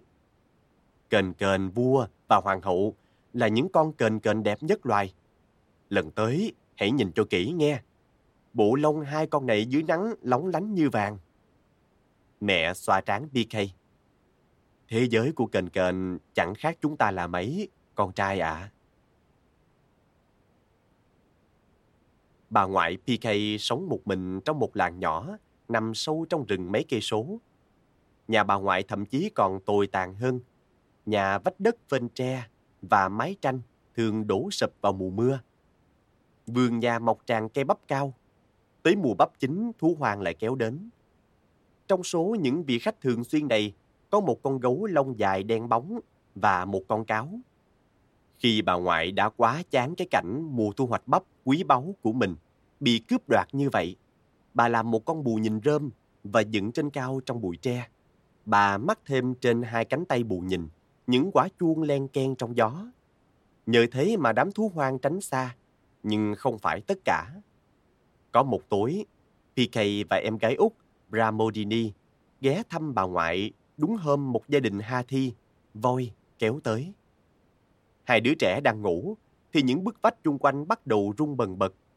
Hai voi lớn và một voi con đang dẫm nát rau cỏ và nhai những loại bắp vàng rực. Nhưng bà ngoại không sợ. Bà đi ra hàng hiên, cầm theo một búi cỏ khô, châm lửa đốt và bắt đầu vung vẩy ngọn lửa trước gia đình voi. Rủi sao những con voi này không hoảng sợ. Voi cha khịch mũi, chân sau cào đất rồi lao thẳng tới bà ngoại. Bà quẳng bó đuốc, chạy ngược vào nhà, đóng sầm cánh cửa gỗ sau lưng và khóa lại. Còn voi xô hết sức nặng vào căn nhà mong manh, phá vỡ mấy vách đất phên tre. Bà ngoại đánh thức hai đứa cháu, bảo PK tránh ra, và bà một tay bế Pramodini bên hông, một tay bắt đầu nện ầm ầm vào bức vách đối diện. Đập thủng được một lỗ đủ lớn để thoát ra ngoài. Bà đẩy PK chui ra, rồi ba bà cháu chạy băng qua mấy bụi cây gai góc và xương rồng. PK còn nhớ lúc đó không cảm thấy gì khi gai xé rách da. Máu ứa xuống hai chân, nhưng nó không có cảm giác đâu. Mình đang thức hay còn ngủ mơ? Cuối cùng họ dừng lại kiệt sức. PK không biết ba bà cháu đã chạy bao xa. Cuộc chạy trốn của họ nhanh chóng, nhưng cứ như dài vô tận. Người đầy máu và mồ hôi, họ quỳ xuống, tự vào một gốc cây và chợ rạng sáng. Trời đêm đầy tiếng rù rì vo ve của mũi mòng, cào cào và dế. Nếu mấy con voi đó nổi giận với mình thì sao? Nếu chúng đuổi theo chà đạp mình tới chết thì sao? Nhưng may thay, điều đó không hề xảy ra. Bà ngoại PK và Pramodini mình mẩy đau nhất nhưng đã thoát nạn. Ở đất nước phương Bắc này không có voi rừng lang thang. Thay vào đó, mũi kêu vo vo trong đám lâu sậy bên bờ hồ Boras um tùm. Đám chim chích hót gọi nhau. Trong khi Hunai gặm cỏ giữa những cây lãnh sam trong những khu rừng trăm năm. Nước mưa long lanh trong những rãnh hằng vết bánh xích của những thứ máy móc lâm nghiệp lớn. Khói xám bốc lên từ những ống khói của những ngôi nhà gỗ nghỉ hè, sơn đỏ, rải rác quanh vùng rãng. Gia đình Lotta là những người chăm đi lễ nhà thờ. Mẹ Lotta được nuôi dạy biết kính sợ địa ngục, bị ám ảnh bởi những mô tả của linh mục về sự trừng phạt đời đời đang chờ những kẻ tội lỗi ở kiếp sau. Cha cô bé cũng cùng vợ con dự lễ hàng tuần, dù bản thân ông không phải là tín đồ. Lotta không bao giờ biết cha nghĩ gì về tôn giáo và giáo hội. Ông hiếm khi bày tỏ ý kiến về bất cứ chuyện gì. Ông là người khó hiểu. Có nhiều lúc cô bé tưởng là mình hiểu cha, nhất là khi họ im lặng ngồi bên nhau. Không hiểu sao cô bé cảm thấy hết sức gắn bó với cha, dù hai cha con ít khi chuyện trò. Lúc Lotta lên tám, một bà dì của Lotta ngã bệnh khi đang mang thai. Gia đình cầu khấn Chúa, nhưng bệnh tình người dì càng lúc càng nặng hơn. Rồi dì mất, chết cả mẹ lẫn con. Và đức tin Lotta từng cảm nhận được đã pha lẫn với sự tức giận và thất vọng. Cô bé theo đạo tin lành của giáo hội Thụy Điển, nhưng không phải vì có đức tin. Không, Lotta theo đạo chủ yếu là vì ai cũng theo. Cô bé dễ bị cha mẹ và bạn bè tác động. Khó mà sống khác người, làm theo ý mình. Người ta không thích những kẻ phá vỡ lề thói, quá khác biệt. Dù sao thì Lotta cũng không hề có niềm tin mạnh mẽ nào. Cô thấy khó lòng coi trọng quá mức một quan niệm duy nhất nào. Làm sao có thể đặt lòng tin trăm phần trăm vào một đảng phái hay một ý thức hệ? Làm vậy có nghĩa là mọi người khác đều hoàn toàn sai. Không, chuyện chính trị đảng phái không phải việc của cô. Có lúc cô bé thấy mình ngâm nga một bài hát đã học được từ lúc lên ba. Ý nghĩa bài hát là ánh sáng soi rọi toàn nhân loại, bất kể mọi phù phiếm, tham vọng và hèn hạ của con người. Ánh sáng ấy cũng tồn tại trong bản thân mình nữa. Lotta nghĩ thầm. Nhưng đó không phải Chúa. Nó là cái gì khác kia.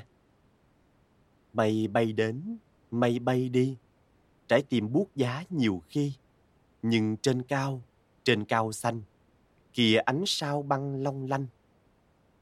Ngược lại, từ tuổi niên thiếu, Trí tưởng tượng của cô bé đã hướng về phương Đông. Lotta đã đọc áo nghĩa thư, rồi tiếp tục đọc kinh vệ đà và bài thuyết pháp của Thích Ca. Có nhiều điểm tương đồng giữa cổ kinh Ấn Độ giáo và bài giảng trên núi trong Thánh Kinh. Cô bé thấy vậy. Nhưng có gì đó sai lầm thể hiện trong giáo lý đạo cơ đốc. Lý tưởng của nó có tính loại trừ hơn là bao quát. Người cơ đốc giáo hình như thích vẽ ra các ranh giới giữa người với người. Dù có phải tín đồ hay không, ai ai cũng được thúc đẩy bởi cùng một nguồn sinh lực. Trái tim đập trong lòng ngực, tất cả chúng ta đều cùng một lý do đó. Bất kể đức tin của riêng ai, lo tà nghĩ thế. Mọi nguyên tử trong vũ trụ đều lệ thuộc vào nhau. Tất cả đều có liên kết. Các triết lý châu Á đã hấp dẫn cô bé, đặc biệt là quan niệm cho rằng tất cả con người và sinh vật đều tan biến sau khi chết, để rồi sống lại trong một sinh linh hiện thân khác. Đúng, thế mới phải, lo ta nghĩ. Nếu muốn rõ quá khứ, hãy nhìn hiện tại. Nếu muốn biết tương lai, cũng hãy nhìn hiện tại, như Thích Ca đã nói. Sự sống là luân hồi và tái tạo liên tục. Tất cả chúng ta từng là đất và nước, và rồi sẽ lại trở thành đất và nước. Cô bé Lota từ tuổi niên thiếu đã nghĩ như vậy. Khi những người tộc Pan bắn hạ một con nai Samba, ông nội PK thường được mời dùng thử thịt nai. Vào mùa hội, dân làng đến thăm, mang theo quà mừng là da hổ và lông chim. PK cũng được hưởng ké địa vị xã hội cao của ông nội, và trong đám trẻ con tiện dân thì nó là vua. Nó tự hào về ông nội và muốn bắt chước ông. Với cùng tên là quà của ông nội cho, PK dẫn đầu đám bạn trong những cuộc thám hiểm rừng già. Nó trần truồng như thường lệ, chỉ đeo chiếc lông công trên đầu và chiếc thắt lưng với vòng đeo tay như những con rắn bám trên người. Chúng bò theo các đường mòn, giả vờ như đang săn hưu nai. Chúng hú lên hào hứng trước từng con sóc sợ hãi phóng vụt lên ngọn cây gần bên, hay con đại bàng lượn vòng trên tán rừng. Chúng giả vờ như PK là tù trưởng, trong khi đám trẻ thay nhau đóng giả là pháp sư phò tá. Đứa nào làm phò tá phải hái trái cho PK và cúi đầu dân tặng. Sau đó cả đám chạy xuống sông câu cá hay đánh bạo vào rừng, chọc phá mấy tổ ong cao tích trên mấy nhánh cây. Chọc tổ ong là nghề của PK. Nó trèo lên cây, mang theo một búi cỏ khô, châm lửa đốt, rồi dí dưới cái tổ để hun khói cho ong bay đi. Miệng nó cắn một chiếc que dùng để đâm thọc vào tổ, xua đuổi những con ong nào còn đủ gan dạ ở lại bên trong. Có khi đàn ông quay ra phản công lại. Nhưng dẫu có bị châm chích đau đến mấy, PK vẫn nhất quyết không bỏ cuộc khi nào chưa nếm được thứ mật ngọt bên trong. Một tay ôm vòng thân cây, tay kia cầm que, chọc mật, đưa lên miệng mút lấy mút để, trong lúc mật chảy ròng ròng trên má nó, nhỏ giọt xuống ngực. Sau đó, nó để cho mật nhỏ giọt xuống, cho đám trẻ đứng dưới đất đang chờ. Đứa nào cũng há mồm đón lấy những giọt dẻo ngọt trên trời rơi xuống. PK rồi cũng trở thành họa sĩ ở làng này. Nó thu lượm những phiến đá lớn trơn tru trên con đường ngoài làng, rồi lấy than vẽ lên. Vẽ bình minh, vẽ hoàng hôn và những ngọn núi um tùm. Tài vẽ của PK tiến bộ mau chóng. Nó đưa đám trẻ hàng xóm đến một tảng đá lớn gần sông, bảo tụi kia nhắm mắt, rồi tuyên bố là nó có thể dùng phép thuật của mình để dụ một con cọp đến đứng trước mặt chúng. Bọn kia hoài nghi nhưng cũng làm theo. Nó bắt đầu vẽ. Đó, trên tảng đá ấy, nó vẽ một con cọp đang há rộng miệng gầm rống. Nhìn đi! Nó la to. Bọn kia trố mắt kinh ngạc. Chúng nó có sợ không? Nó có làm cho bọn kia tin được không? Cũng có thể chỉ là mong ước hảo huyền rồi cả bọn cùng cười ầm khoái trá. Ít nhất, mình cũng làm cho mọi người vui vì tài vẽ vời của mình. Nó nghĩ.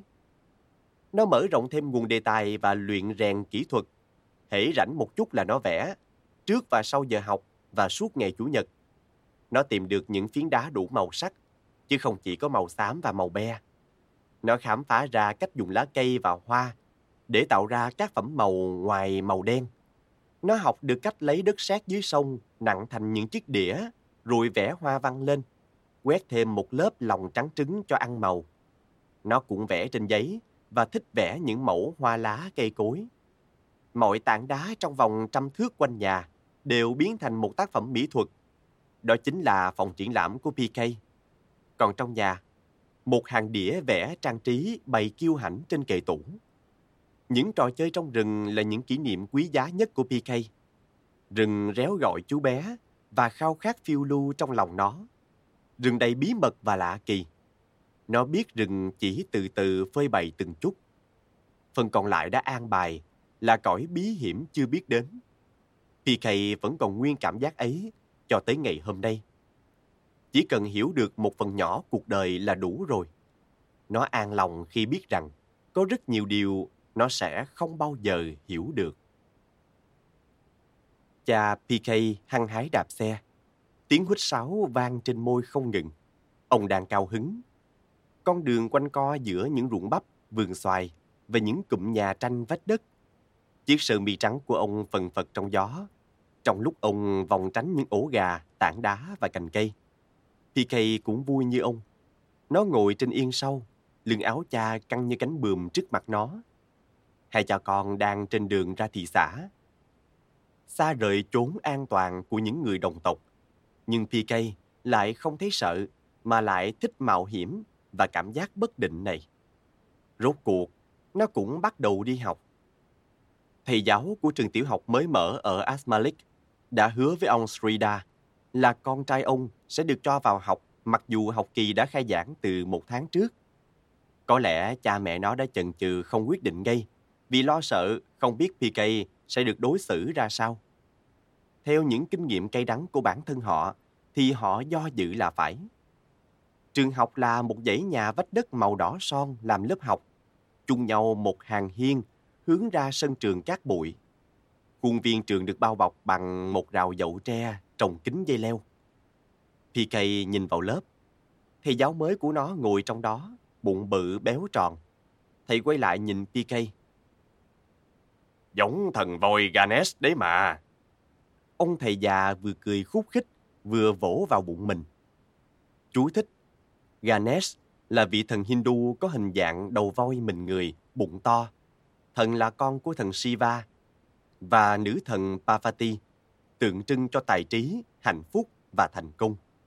Hết chú thích. Rồi ông quay sang các học sinh khác và chỉ vào các chữ cái trên bảng đen. Lũ trẻ đồng thanh đọc EA từng chữ. Quá nhiều trẻ nhỏ, quá nhiều bạn mới. Thầy giáo dừng lại, ra dấu cho nó ngồi vào chỗ. Nhưng ngón tay ông không chỉ về hướng các học sinh khác, mà chỉ ra hàng hiên ngoài lớp. Chỗ đó, ông nói. Tròn ngồi đó. Pradyumna Kuma Mahanandia. PK ngồi xếp bằng trên nền sàn cát bụi bên ngoài. Nó thấy hoang mang và thất vọng. Tại sao mình phải ngồi một mình ngoài này? Nhưng cha nó không hề quan tâm. Có điều gì cha biết mà PK không biết sao? Cha nắm tay PK, chào tạm biệt, rồi bước ra chiếc xe đạp đang dựng bên hàng rào tre. Còn lại PK với toàn những người không quen họ có muốn kết bạn với nó không? Nó không dám chắc nữa. Niềm háo hức trên đường đi giờ đã tiêu tan. Tại sao thầy giáo nổi giận với nó? Tại sao thầy không cho nó ngồi trên sàn trong lớp chung với các trò kia? Lát sau, thầy giáo ra hàng hiên giúp nó tập viết.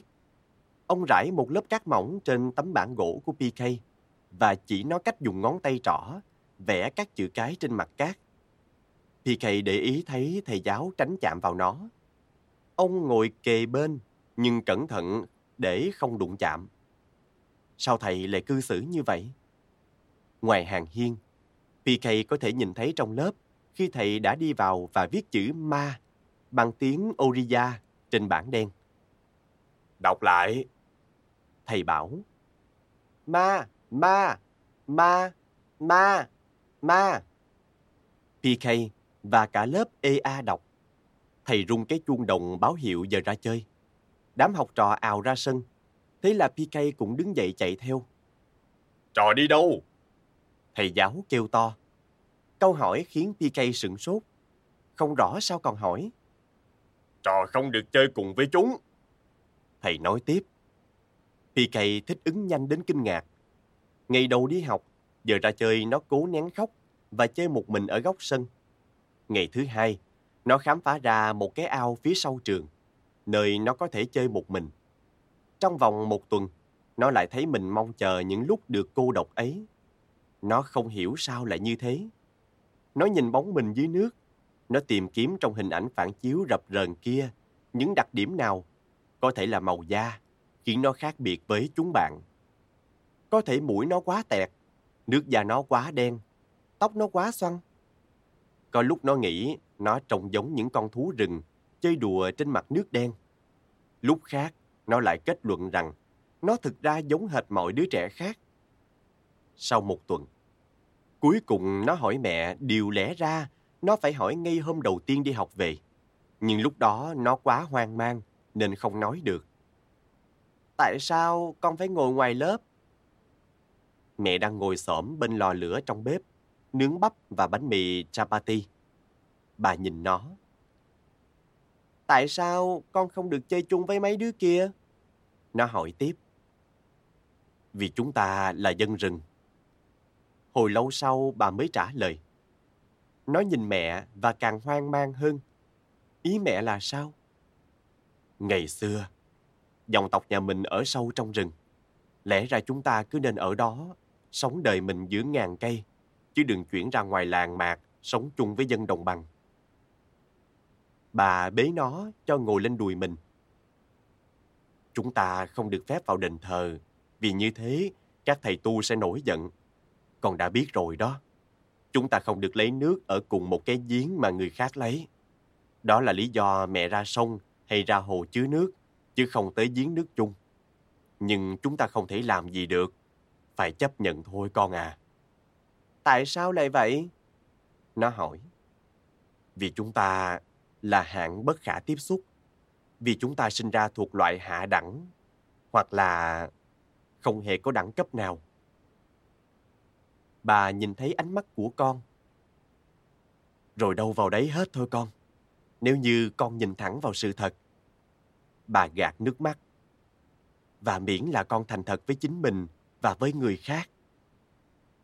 Tối đó, nó nằm trên nệm rơm ngẫm nghĩ những lời mẹ vừa nói. Tiếng dời rít và chó sủa phụ họa theo những ý nghĩ trong đầu. Mẹ đang gom cây khô cho vào bếp lửa và khu lanh canh mấy cái bát bằng thiết. Đó là những âm thanh làm nó an lòng, những tiếng động dỗ nó ngủ đêm đêm. Nhưng lòng nó sao vẫn không yên. Đẳng cấp là cái gì chứ? Rồi lại hạng bất khả tiếp xúc. Nó hiểu những từ ngữ xa lạ đó, nói đến thái độ kỳ lạ của thầy giáo. Nhưng từ đâu mà ra chuyện này? Tại sao ai cũng bị mấy thứ đó ám ảnh? Lớp PK được giao cho một miếng đất nhỏ trong vườn rau ở đầu sân chơi. Ở đó, đám học trò trồng dưa leo, mướp, cà tím và cà chua. Khi trái đã chín, chúng được phép hái đem về nhà cho gia đình. PK được giao nhiệm vụ tưới cây. Không ai phiền hà chuyện nó đụng chạm vào các hạt giống và nước. Tới khi thu hoạch, nó được giao một giỏ riêng, trong khi các học trò khác dùng chung giỏ với nhau. Nó đã hiểu ra, đó là vì tụi kia không muốn rau trái của chúng bị ô uế bởi sự nhơ bẩn của nó. Nhưng PK chẳng bận tâm nữa. Thay vào đó, nó tập trung vào những trái cà chua hết sức ngon lành mà nó có thể mang về cho mẹ. Ý tưởng tham gia cuộc thu hoạch này khiến nó háo hức, chạy ào về phía khoảnh vườn và trượt chân. Nó vấp phải một ống nước và cái giỏ của cả lớp, làm mấy trái trên cùng rơi ra ngoài. PK cúi xuống nhặt lên cho lại vào giỏ. Trò làm gì thế? Thầy giáo quát lên. Hư hỏng hết cả rồi. PK sững người, sợ chết điếng. Nhìn thầy giáo dằn lấy cái giỏ khỏi tay nó. Nó cảm thấy sắp có chuyện gì đó kinh khủng xảy ra. Thầy giáo dơ cao cái giỏ lên trên đầu PK và trút hết cà chua lên người nó. Những trái cà chua tròn đỏ rơi như mưa lớp bớp xuống đầu PK và văng tứ tung. Trong khi cả lớp đứng thành vòng tròn im lặng nhìn. Sau đó thầy tuyên bố thà là PK mang hết về nhà cho xong, chứ có còn ai muốn ăn mấy thứ trái này nữa. PK vừa khóc, vừa cúi nhặt cà chua cho vào giỏ riêng của mình. Mặt mẹ sáng lên khi nó về nhà với tặng vật đó. Nhưng khi nó kể mẹ nghe chuyện, thì bà lo ngại ra mặt. Không chừng thằng nhỏ sẽ bị đuổi học và dân làng sẽ quấy nhiễu cả nhà này. Con chẳng bao giờ hiểu được mấy người đẳng cấp Hindu đâu. Bà nói, nhiều khi họ thích công khai hạ nhục chúng ta. Nhưng qua hôm sau, thầy giáo vợ như không có chuyện gì xảy ra. Và cả PK lẫn người nhà nó đều không thấy hậu quả gì. PK cứ nghĩ về chuyện đó. Thầy đã giải thích với nó là bất cứ thứ gì nó đụng vào đều trở thành dơ bẩn. Vậy chuyện gì sẽ xảy ra nếu nó đụng vào chúng bạn trong lớp? Tụi nó có nổi giận không? Hay chúng sẽ giả vờ như không có chuyện gì? Mình phải thử. Chú bé PK quyết định. Đám học sinh đã xếp hàng ngoài sân trường như thường lệ mỗi sáng. Đúng lúc rồi, nó phóng tới, vươn cánh tay ra và lướt bàn tay dọc ngang bụng cả hàng học sinh. Rồi nó chạy lên chỗ thầy giáo và hiệu trưởng và vỗ vào bụng họ. Thầy nó sửng sốt đứng lặng. Lúc đầu ông nhìn PK trừng trừng, rồi quay qua hiệu trưởng, rồi cuối cùng nhìn đám học trò dưới sân. Này! Thầy nó kêu lên, nói vọng xuống đám học trò. Chúng ta ra giếng tắm rửa, còn PK, trọ ở yên đó, tôi sẽ xử trò sau. Thầy thường dùng gậy quất học trò khi chúng vi phạm kỷ luật nhà trường. Nhưng PK không bao giờ ăn đòn vì thầy không muốn vấy bẩn cây gậy của ông, vì như vậy sẽ truyền ô uế sang các đứa khác. Với PK, thầy nghĩ ra cách trừng phạt riêng. Ông bắt nó đứng yên trên hàng hiên, hai mắt nhắm lại. Rồi thầy lùi ra và bắt đầu ném đá. Những hòn đá nhỏ sắc bén quật vào da nó, để lại những vết bầm xấu xí. PK nguyền rủa thầy giáo, nhưng nó nhớ lời mẹ dặn phải cam chịu. Đây là số phận của gia đình nó. Cuộc đời bên ngoài mái nhà của nó là thế đấy. Nó sẽ luôn bị đối xử như vậy. Nó chẳng làm gì được.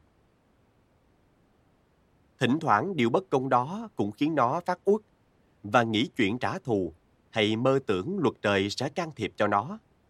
Bao ý tưởng buồn vui lẫn lộn nảy ra trên chuyến xe đạp cha chở nó về nhà mỗi buổi chiều. Trong lúc nó thức giấc trước bình minh, trong lúc ánh sáng đầu ngày dâng ngập bầu trời, và tâm trí nó vẫn còn in sâu những chuyện của ngày hôm trước. Rồi một ngày, luật trời dường như thể hiện. Thầy giáo đã ngủ gục ở bàn trong lúc cả lớp đang đọc to những bài kinh buổi sáng. PK ngửi được mùi rượu lậu trong hơi thở của thầy, và tiếng ngáy vang khắp lớp khi thầy ngửa cổ há miệng càng lúc càng rộng. Rồi một chuyện kỳ lạ xảy ra, một chuyện nó không bao giờ quên. Một con chim trong số những con bồ câu hay đậu trên xà nhà lớp học đột nhiên phóng uế. Phần chim rơi ngay hướng bục giảng, thẳng xuống hướng bàn thầy giáo và trước sự khoái trá của cả đám học trò, rơi tọt vào miệng ông thầy. Ông nhảy phát dậy, rống lên và bắt đầu chửi rủa cả lớp, cho rằng có đứa nào đã chơi khăm mình. Lũ bồ câu kia có đọc được ý nghĩ của PK không nhỉ? Dù có hay không, PK vẫn hả hê lắm trước bộ dạng kinh hoàng và phẫn nộ của ông thầy. Không khí ở trường thay đổi hoàn toàn khi có thanh tra về thăm. Nhiệm vụ chính của thanh tra là kiểm tra xem trường có tuân thủ luật chống phân biệt của nhà nước không. Luật này vốn đã xem việc đối xử thành kiến trên cơ sở đẳng cấp là phi pháp. Trong chiếc áo vest xanh, sơ mi trắng và quần tây trắng ủi thẳng nếp, trông thanh tra đầy vẻ uy quyền bẩm sinh. Ông cười lịch sự, nhưng sau nụ cười là một ý chí sắt đá. Sáng hôm đó, PK được thầy bảo vào ngồi chung trong lớp, cứ như thân phận bất khả tiếp xúc của nó lâu nay chỉ là một cơn ác mộng thoáng qua.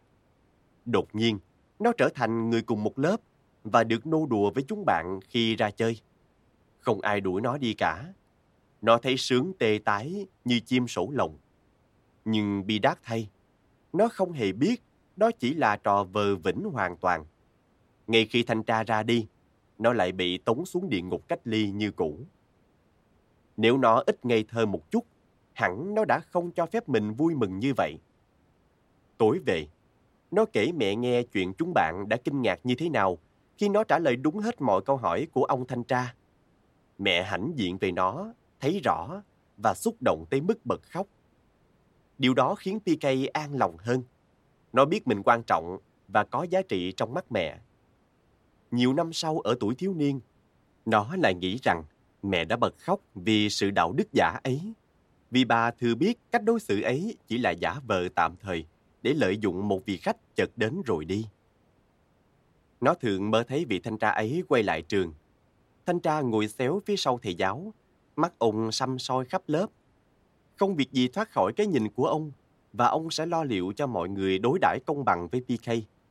Còn nó ngồi ngay giữa lớp, các học trò khác bao quanh. Nó giơ tay, trả lời chính xác mọi câu hỏi và được khen liên tục. Nhưng những giấc mơ ngọt ngào ấy tan biến khi nó mở mắt ra. Nó nằm im, giấc mơ đã qua, nhưng cảm giác ấm áp vẫn còn nấn ná ôm ấp nó lâu hơn một chút. Ngực nó lại thấy căng tức ngay khi nó rời giường ra ngoài hiên đón mặt trời. Và nó thường diễn lại trong đầu cái nghi thức sau cuộc thanh tra. Chuyện xảy ra như sau. Ông thanh tra vừa lên xe đạp phóng đi, thì thầy giáo thuộc giới Brahmin và đám bạn cùng lớp con nhà có đẳng cấp liền kéo nhau thành đoàn đi ra bể nước tắm rửa thật sạch với xà bông. Họ rửa ráy cẩn thận và từ tốn, kỳ cọ cho sạch mọi dấu vết cuối cùng của mùi hôi thối mà sự hiện diện của PK đã lưu lại trên da thịt họ. Lần đầu tiên xảy ra chuyện đó, nó đã về nhà khóc tức tưởi. Chúng nó dơ bẩn. Mẹ nó dỗ dành. Chúng nó phải tắm gội. Còn đã làm ơn cho chúng, khiến chúng phải đi tắm. Chúng hôi rình. Bà cứ lặp đi lặp lại mãi những lời ấy, tới khi nó nín khóc. Dù nó biết mẹ nói dối, nhưng lời mẹ triều mến và dịu dàng bao bọc nó như tấm chăn ấm. Ít ra trên đời này cũng có người chấp nhận nó. Trò hề đó không chỉ diễn cho ông thanh tra. Năm nó học lớp 3, có một viên chức người Anh thời thuộc địa còn ở lại Orissa sau khi Ấn Độ độc lập đến thăm trường. Ông ta cùng bà vợ bước thẳng vào lớp học. Ông mặc đồ vest đen, bà mặc váy hoa, mặt mũi họ trắng mướt như sữa chua. Mấy đứa trò nữ thuộc giới Brahmin trồng vòng hoa vào cổ hai vị khách. Để đánh dấu sự kiện này, PK một lần nữa lại được cho ngồi chung với các trò khác trong lớp học, làm như chuyện làm nhục hàng ngày chỉ là một điều bịa đặt trong trí tưởng tượng của nó. Lũ trẻ cùng đứng lên hát cho khách nghe, cứ như một gia đình đoàn kết để yêu thương. Lúc vợ chồng người anh kia rời lớp học, người vợ đi tới chỗ PK và vỗ nhẹ vào má nó. Bà nhìn thẳng vào mắt PK và mỉm cười. Ta có thể chạm vào con, vì ta cũng thuộc hạng bất khả tiếp xúc. Bà vừa nói, vừa tháo vòng hoa trên cổ ra, hoàng vào cổ PK. Cảm giác được chấp nhận ấy thật là ngây ngất. Lần này PK đã hiểu điều đó chỉ là nhất thời thôi, nhưng nó không muốn cảm giác phù du này kéo dài. Không, nó đập tan niềm vui sướng thoáng qua này như đập một con mũi. Cố hết sức không cho cảm giác này vương vấn thêm nữa. Khi hai người anh này còn trong tầm mắt mọi người, hệ thống đẳng cấp không tồn tại. Có lẽ cuộc đời sẽ tốt đẹp hơn khi người anh còn cai trị chăng? Ông nội nó từng nghĩ như vậy. Nó nhìn người phụ nữ da trắng ấy và nhớ tới lời tiên đoán của thầy tướng số. Người sẽ là vợ nó sau này đến từ một nơi xa, xa lắm, thậm chí từ một đất nước khác. Trời đã định cho nó lấy một người mặc váy hoa và da trắng như sữa chua chăng? Niềm khao khát phương Đông của Lotta ngày càng tăng. Ban nhạc The Beatles sang Ấn Độ tập thiền. Báo chí Thụy Điển đưa tin. Cô bé đọc trên báo chuyện George Harrison của nhóm The Beatles đã qua Ấn Độ, gặp gỡ các bậc thầy tâm linh, học chơi đàn sitar và biểu diễn một bài nhạc Ấn trong một đền thờ Hindu ở London. Chú thích Sitar, loại đàn dây phổ biến nhất ở Ấn Độ. Hết chú thích. Cô bé cũng đọc một bài phỏng vấn Maharishi Mahesh Yogi, vị guru hướng dẫn tinh thần cho nhóm The Beatles. Chú thích Guru là một từ tiếng Phạn có nghĩa là bậc thầy, người thầy, người hướng dẫn một kiến thức nào đó. Hết chú thích. Đạo sĩ này đã nói rằng tứ quái Beatles có tiềm lực vũ trụ, đâu đâu cũng thấy Ấn Độ, không thể chạy thoát. Lotta thường nghĩ về ông nội mình. Ông mất khi cô bé mới lên hai. Ước mơ của ông là đi đó đi đây. Mong muốn lớn nhất của ông là lên đường đến những xứ sở xa xôi. Ông nội từng làm nghề thợ dệt và kết bạn với nhiều người buôn vải vóc từ Bombay đến. Ông đã đọc sách của Rudyard Kipling, Jack London, nhà thám hiểm Thụy Điển Sven Hedin và luôn nói về những dự tính tự mình thám hiểm Đông Phương. Lotta thường lấy ra tờ tạp chí Idem đã ngã vàng. Trong đó, ông nội đã khoanh tròn một mẫu quảng cáo những chuyến du lịch bằng tàu thủy sang Ấn Độ. Ông nội chưa thực hiện được giấc mơ của mình. Thay vào đó, ông đưa thế giới về nhà. Một ngày nọ, ông tìm được một chiếc lư cổ ở một tiệm bán đồ lạc son trong vùng. Hóa ra chiếc lư ấy xuất xứ từ Ba Tư. Không ai hiểu tại sao nó cuối cùng lại nằm trong đống đồ linh tinh phế thải ở Boras này. Nhưng có hề chi? Ông nội Lotta nâng niu món đồ ấy. Đó là cuộc phiêu lưu của ông. Khi ông mất, trách nhiệm gìn giữ chiếc lư thuộc về Lotta. Nhiều năm sau, rốt cuộc Lotta đã bày chiếc lư ấy trong hốc tường của ngôi nhà nằm trong khoảnh đất trống giữa rừng. Mình sẽ không bằng lòng với một chiếc lư, Lotta tự nhủ. Mình sẽ thực hiện điều ông nội chưa từng thu xếp làm được. Nhà cô bé là một căn hộ nhỏ ba phòng. Nhà họ thường túng thiếu và phải sống cần kiệm. Cha mẹ Lotta trông coi tiệm bán vải được thừa kế, nhưng thực lòng họ không mong muốn công việc đó. Khi chuyện làm ăn thất bát, rốt cuộc họ phải dẹp tiệm luôn. Cha Lotta bắt đầu công việc quản lý khu rừng của dòng họ, trong khi mẹ cô bé đi làm y tá ở phòng khám nha khoa của người Anh. Nhìn lối sống khiêm nhường của họ thì chẳng ai biết gia đình Lotta là hậu duệ của một hiệp sĩ. Họ là con nhà quý tộc, dòng họ von Savins.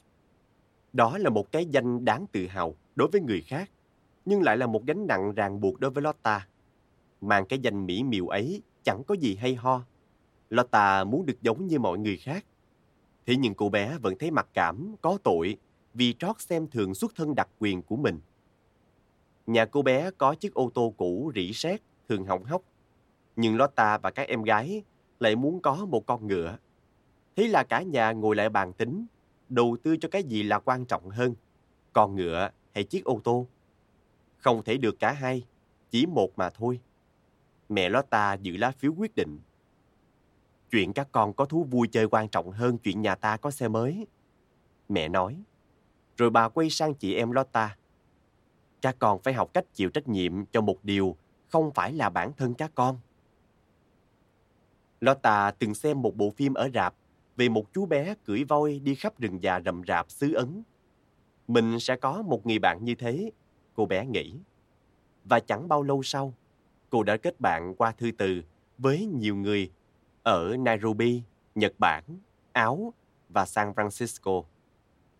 Một ngày kia, một chiếc vòng đeo tay làm bằng lông voi từ Nairobi được gửi đến cho Lotta. Cô bé tự hào đeo chiếc vòng đến trường ngay ngày hôm sau.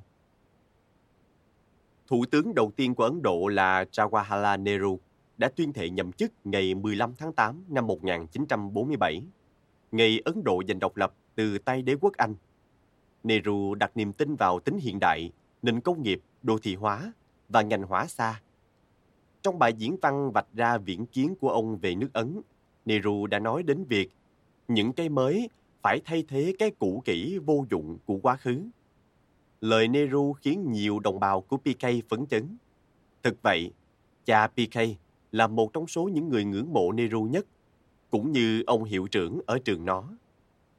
Vào ngày đầu tiên nhận việc mới, ông hiệu trưởng cho tập hợp học sinh dưới sân trường để nói cho chúng nghe về đủ loại máy móc và những thứ hiện đại mà ông đã nhìn thấy ở thành phố.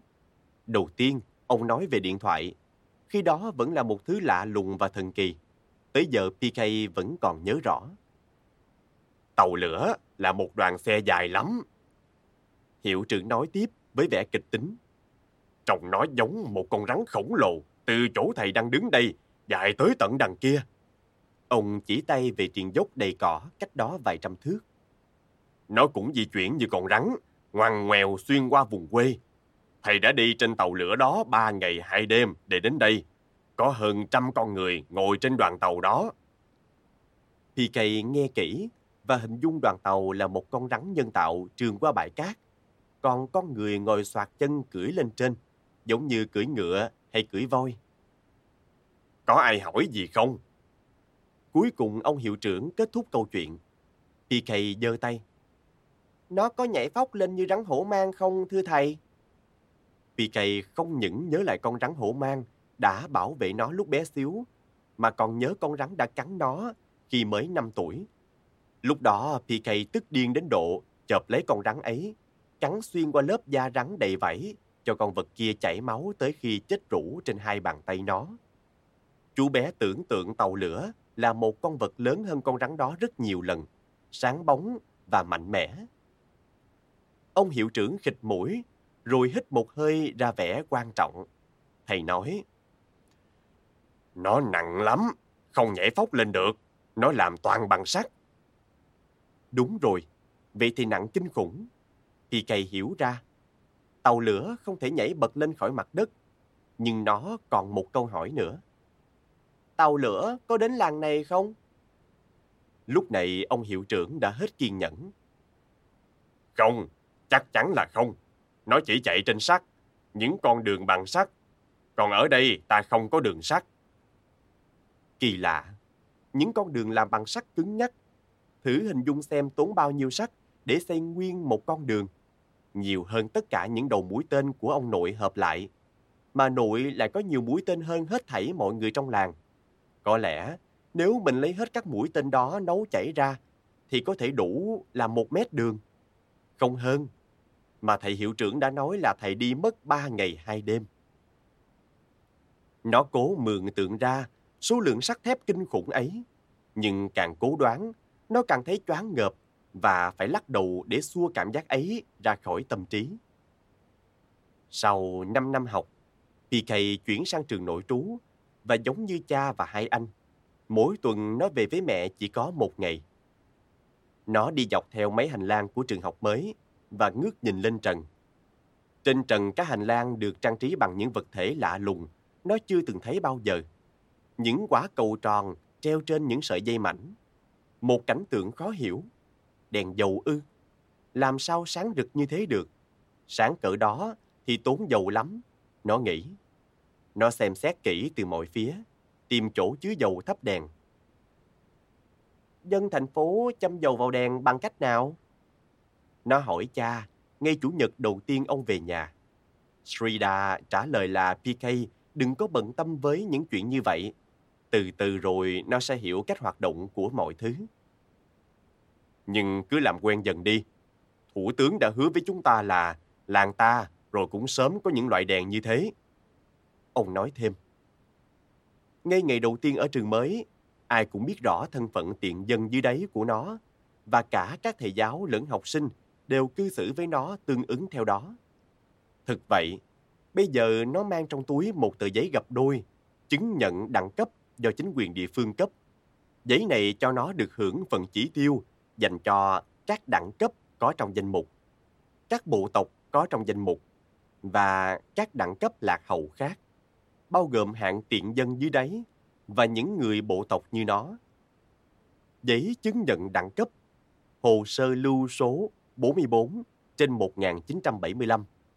Chứng nhận Sri Pradyumna Kumar Mahanandia con trai của Sri Srida Mahanandia ở làng Kanhapada, PS Atmalik, huyện Denkanan, thuộc đẳng cấp có trong danh mục chi tộc Pan.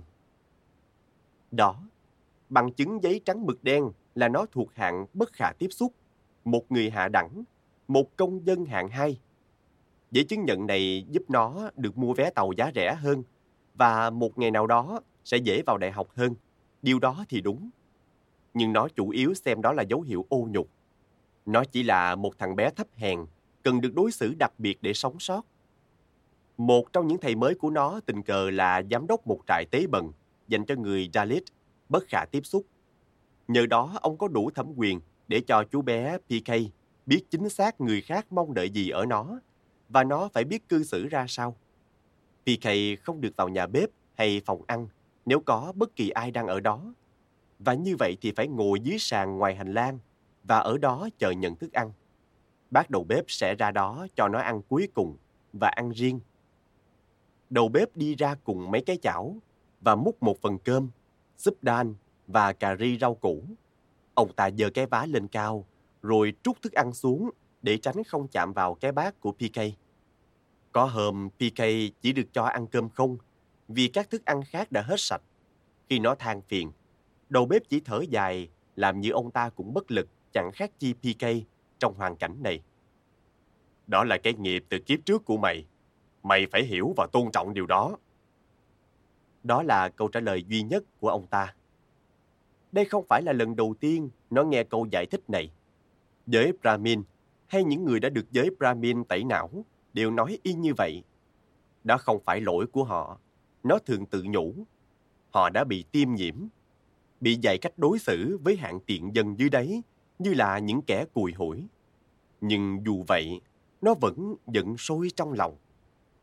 Nhà trường thuê một Tobi Wala, tức là người giặt quần áo cho học sinh nội trú, ngoại trừ PK. Khi nó biết điều này, cơn giận của PK biến thành tiếng thét thịnh nộ, nhưng nó quá sợ nên không thốt ra. Thay vào đó, nó lẻn xuống bờ sông và giống như nó đã làm hội nhỏ với mấy giáo sĩ ở đền thờ làng. PK móc ná thun bắn vào mấy vò nước của Dobiwala này. Và một lần nữa, nó bị bắt quả tang. Trong tuần đó, ông Dobiwala gửi thư cho cha nó. Con trai ông phải hiểu và tôn trọng các phép tắc và truyền thống của chúng ta. Nếu con trai ông đột nhiên tự tung tự tác, thì sẽ ra cái thể thống gì? Srida, cha nó, trả lời rằng ông biết hết các truyền thống đó và chắc chắn con trai ông cũng biết. Thế nhưng các phép tắc đó là bất công và nhục nhã. Ông Phúc đáp trong thư. Đối với một đất nước muốn trở thành hiện đại và tranh đua với các cường quốc phương Tây. Tây thời giặc ấy có từng nghe những bài diễn văn của Thủ tướng Nehru chưa? hẳn có biết là các chính khách ở New Delhi đã mơ tưởng đến một nước Ấn xóa sạch các hệ thống tôn ti đẳng cấp chưa? hẳn có đọc lời tuyên bố anh minh nhất của Nehru rằng con người là loài có ý chí tự do và không bị khống chế bởi các phong tục cổ xưa không? Cuộc đời là một canh bạc, Nehru từng nói.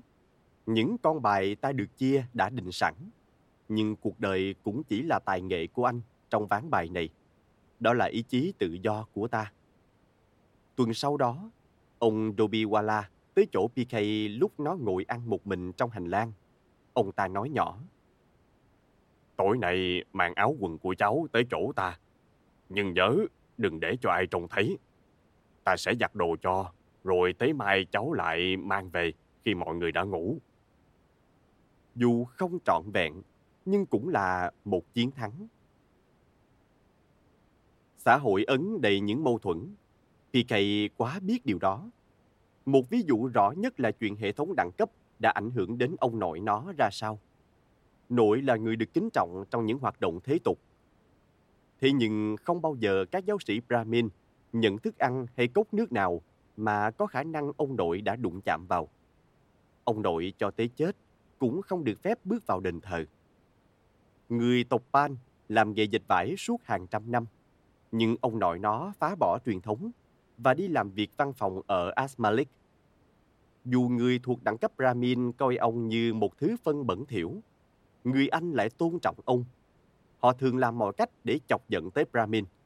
Họ bổ nhiệm ông nội làm Chatia, xã trưởng, và giao ông nhiệm vụ phân xử các tranh chấp địa phương, cũng như báo cáo mọi việc sinh tử, phạm tội với chính quyền thuộc địa. Ở trong làng không có đồn cảnh sát hay phòng hộ tịch, mọi việc đều giao hết cho ông nội. Vai trò này đảm đương luôn chuyện trừng trị. Nếu có ai phạm luật thì chính ông nội sẽ lấy gậy ra quất kẻ vi phạm. Đó là quy định của người Anh. Nhưng quan trọng nhất, chức vụ này khiến ông trở thành đại diện chính thức cho đế quốc Anh, bởi vì những người Anh đế quốc này không tin tưởng với Brahmin. Nghe đầu một người anh ở Asmalik đã từng nói, Người Brahmin có quá nhiều điều cấm kỵ liên quan đến chuyện ăn uống, cũng như các quy tắc xã hội kỳ lạ, cho nên không ai làm sao biết được là mình có đang làm gì gây xúc phạm tới họ không. Người Anh cũng biết giới Brahmin ngờ vực họ. Những người Brahmin chính thống khinh miệt các ngoại kiều thực dân và gọi họ là bọn ăn thịt bò. Đó cũng là một lời sỉ nhục. Ông nội thường nói với PK là ông thích người Anh biết bao. Ông bảo, Họ hứa là giữ lời. Họ là người tốt. Khác với người Brahmin, người Anh bắt tay với chúng ta. Họ không nề hà việc đụng chạm vào ta. Rồi ông chuyển sang giọng hết sức nghiêm trọng. Cháu phải tránh xa người Brahmin ra. Nếu cháu không tránh xa, là cháu tự hại mình đó. Trong những năm thiếu niên, PK tìm được nơi trốn lánh và tình bạn ở chỗ bất ngờ nhất, gánh xiết rong. Một ngày nọ, gánh xiết đến đây không báo trước, căn lều buộc voi và dựng lên một khu vui chơi lưu động gần bên. Tối đầu tiên, một đoàn xếp hàng dài trước chỗ đặt đu quay và vòng xoay ngựa gỗ, chạy bằng sức người trên những chiếc xe đạp đã chế lại thành động cơ. Mấy đồ chơi rỉ sét đó kêu cọt kẹt, rú rít và sáng nhấp nháy. Những thứ có lẽ ọp ẹp, thảm hại hết sức. Vậy mà PK vẫn cứ say mê trước mấy cái máy cọc cạch quay tròn đó. Thế nhưng không hiểu sao, nó lại thích nhất là khu lều bạc của gánh xiếc. Nó tha thẩn giữa đoàn xe lưu động, bổ về đám ngựa với mấy con voi, rồi làm quen với những người tung hứng và người dạy sư tử. PK cẩn thận cho họ biết là nó thuộc hạng hạ đẳng, để tỏ lòng tôn trọng. Như vậy tùy họ muốn giữ khoảng cách với nó hay đuổi nó đi. Làm thế thì nó sẽ không gây nhơ nhuốc cho họ. Bọn ta chẳng bận tâm mấy thứ đó. Một người dạy sư tử nói. Chúng ta là người Hồi giáo, chúng ta hiểu mà. Người khác cũng đối xử với chúng ta, cứ như chúng ta là dân bất khả tiếp xúc vậy. Một người tung hứng nói. Chưa từng có ai cho nó biết là dân Hồi giáo ở Ấn Độ cũng bị xử tệ như là hạng tiện dân dưới đấy.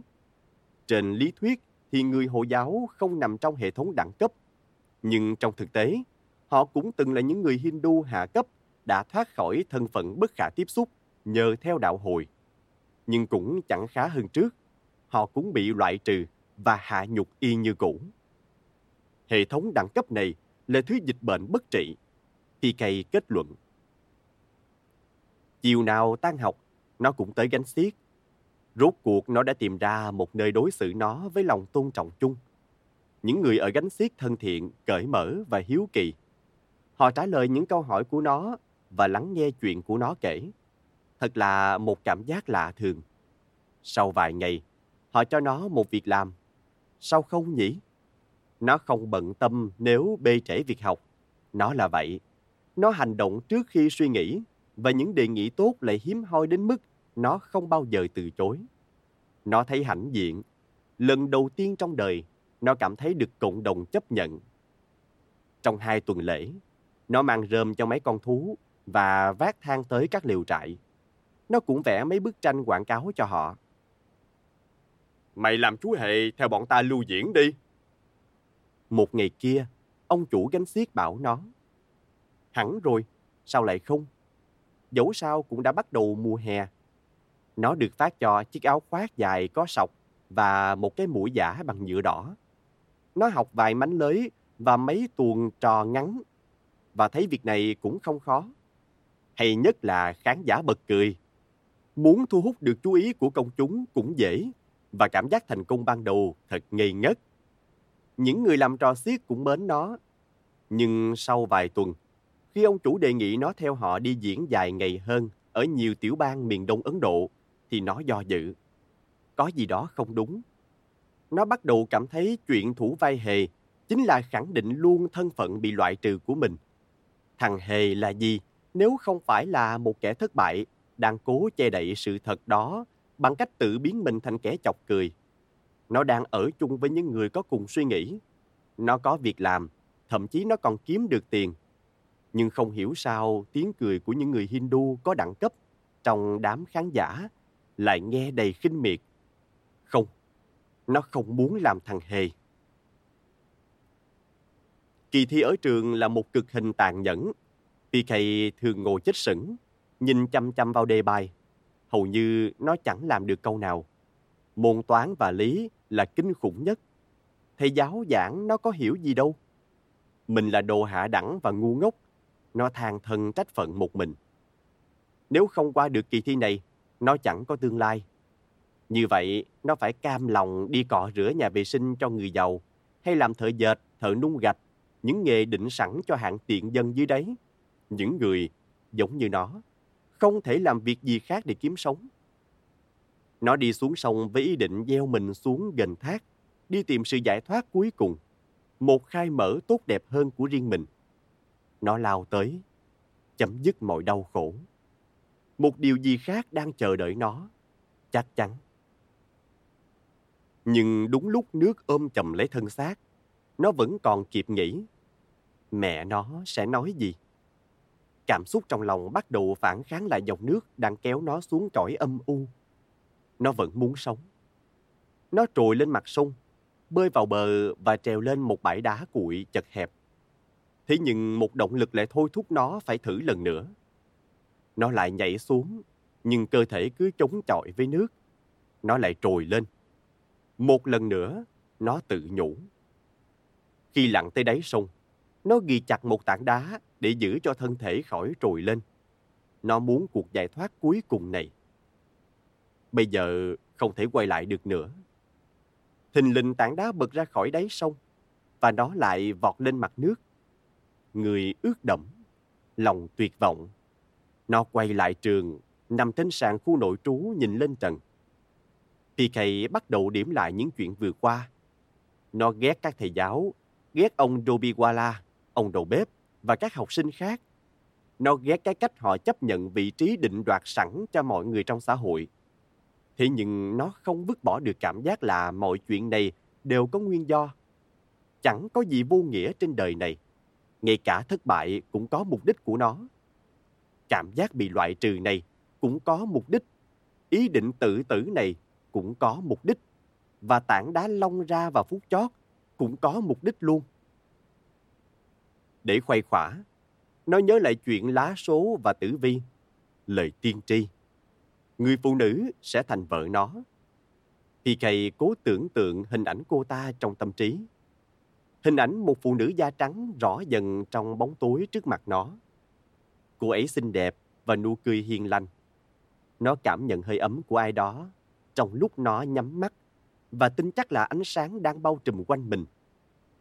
Mẹ PK không biết tại sao nó dám chắc điều đó, nhưng không thể nghi ngờ gì nữa. Mẹ đang ngồi trên sàn nhà, vỗ về nó. Kệ đi, con. Nó nghe tiếng mẹ. Chúng đó toàn những đứa ngu xuẩn, con đã làm đúng hết. Rồi có ngày con sẽ gặp người phụ nữ trong lời tiên tri, vợ tương lai của con. Bóng tối đen kịch tận cùng, nhưng chính mẹ nó Chính ánh sáng của bà đã nâng đỡ nó, ngăn không cho nó lao vào cõi hư vô. Thật dễ chịu khi có mẹ ngồi cạnh bên. Đó là lời cuối cùng nó còn nhớ đã nói với bà trong buổi tối khốn khổ ấy, trước khi chìm vào giấc ngủ. Mọi nam sinh bắt đầu năm cuối trung học đều phải tham gia trại huấn luyện quân sự. Ấn Độ đã có hai lần chiến tranh với Pakistan và một lần với Trung Quốc chiến trận vẫn xảy ra trong các rừng già ẩm thấp, trên các sa mạc nóng bỏng và trên các băng hà buốt giá. Mọi nam sinh phải sẵn sàng nhập ngũ khi có chiến tranh. Vì ai cũng biết, không sớm thì muộn, chiến tranh cũng bùng nổ trở lại. Đó là lúc PK tham gia trại huấn luyện của National Cadet Corps ở Bonper. Hơn 1.000 thiếu niên từ khắp Orissa tụ về đây trong sức nóng mùa hè để học quân sự và tập bắn. Học sinh ở trong những chiếc lều bạc dựng hai bên bờ sông Brahmani, dưới những cây xoài nặng trĩu quả và trái chín rơi rụng xuống cát chung quanh chúng. Những bài tập luyện đơn điệu và nhàm chán, nhưng PK mê mẩn vì những bộ quân phục, mũ két, mề đay và những đôi giày bốt bằng da nặng nề. Bộ đồ ấy cho nó một cảm giác oai phong. Một ngày nọ, PK và hai học viên khác được giao nhiệm vụ canh gác khu lều trại, trong khi mọi người kéo đến khúc sông cách đó một cây số để nấu bữa tối. Những đám mây xanh đen, căng nước đã xà thấp trên đầu ngọn cây suốt cả buổi chiều. Gió bây giờ đã mạnh lên. Mọi người ra đi chưa được bao lâu, những hạt mưa đá to bằng hột bắp bắt đầu quay cuộn trong không trung. Cơn lốc ập tới nhanh hơn và mạnh hơn dự đoán của mọi người. Chưa đầy 10 phút, lốc đã sang bằng toàn khu trại. Bầu trời đen kịch thỉnh thoảng lóe lên một ánh chớp trắng xanh. Và PK lao xuống một con mương mà nó và các bạn mới đào ngày hôm ấy. Một luồng gió mạnh đột ngột quẳng thêm một học viên trực xuống mương bên cạnh PK. Một cành xoài lớn bị gió bẻ lìa dễ dàng như bẻ một que tâm. Một cành nhỏ hơn bay vèo xuống, dán vào người PK. Đầu thú xương. Nó nhìn lên và thấy máu động thành vũng ở chỗ nó nằm. Chất lỏng màu đỏ ấy đang thấm vào quần áo nó. Chỉ mấy giây sau, người nó ướt đẫm máu. Nó nhìn xuống cơ thể, nhưng đâu có chỗ nào bị chảy máu. Rồi PK hiểu ra, máu của bạn nó. Mấy giờ sau PK tỉnh lại, một ngọn đèn sáng chói khó chịu treo ngay trên cao. Nó đang nằm trên chiếc băng ca cứng trong một bệnh viện ở Dancano. Nó bị gãy một chân, còn bạn nó bị một cành cây lớn đè dập thân và đã chết. Chưa kịp trở tay thì đã đến mùa thi lại. Đúng cái lúc mọi thứ tưởng như vô vọng thì hy vọng đã quay về. Vận rủi của nó cuối cùng đã hết. Trí nhớ của nó bắt đầu hoạt động trở lại. Bế tắc đã thông. Nó thi đậu vừa đủ điểm. Những gì nó đã học cũng có cái in vô đầu. Nói cho cùng thì PK cũng đâu phải đồ vô dụng. Cha nó lại thấy đây là cơ hội thúc đẩy PK theo nghề mà ông đã chọn cho con. Học kỹ sư đi, con. Một nghề có nhiều triển vọng, một tương lai tươi sáng cho PK và cho nước Ấn, xây dựng trên lẽ phải và khoa học, chứ không phải trên sự mê tín và thành kiến của giới giáo sĩ. Cha bảo nó nộp đơn vào ngành khoa học. PK nghe lời và được nhận vào đại học vào mùa thu sau. Nhưng nó mau chóng chán nản với chương trình học và thay vào đó lại thích vẽ hí họa các giảng viên đang giảng bài. Dân hạ đẳng, không có đầu óc. Giảng viên toán của nó la toán lên khi phát hiện ra những tranh vẽ đó. Nhưng bị đuổi khỏi lớp lần này lại không khiến cho PK tuyệt vọng. Nó biết mình muốn gì, và đó là một cuộc đời khác hẳn những gì cha nó đã hình dung cho thằng con. Nó ghét các môn khoa học tự nhiên, toán, lý, hóa, là các môn nó học kém nhất. Hãy để chuyện xây dựng quốc gia cho ai khác đi. Cũng chính giảng viên toán đó qua hôm sau lại tới chỗ nó cho mấy lời khuyên chí lý. Ông thầy nói, Radiumna Kuma, học như vậy chẳng đi tới đâu. Vậy em phải làm sao đây? Vào trường mỹ thuật đi. Nó nghe lời thầy và bỏ trường ra đi với gia tài là 55 đồng ruby trong túi. Lúc đầu nó không biết phải đi đâu, nhưng rồi nó nhớ ra tu viện Bima Boy ở Khaliapali, cách nhà nó mấy giờ đi xe buýt. PK biết các thầy tu ở đó tiếp nhận những linh hồn lạc lõng như nó. PK được đón tiếp ân cần, được cho một chiếc chiếu rơm để ngủ và thức ăn qua ngày. Những người này cùng chung hệ giá trị với nó, cho nên nó ngồi trên sàn cạnh các tu sĩ này, những người chỉ có mạnh khố che thân. Người sáng lập phong trào tinh thần này là Bima Boy, khiến PK say mê.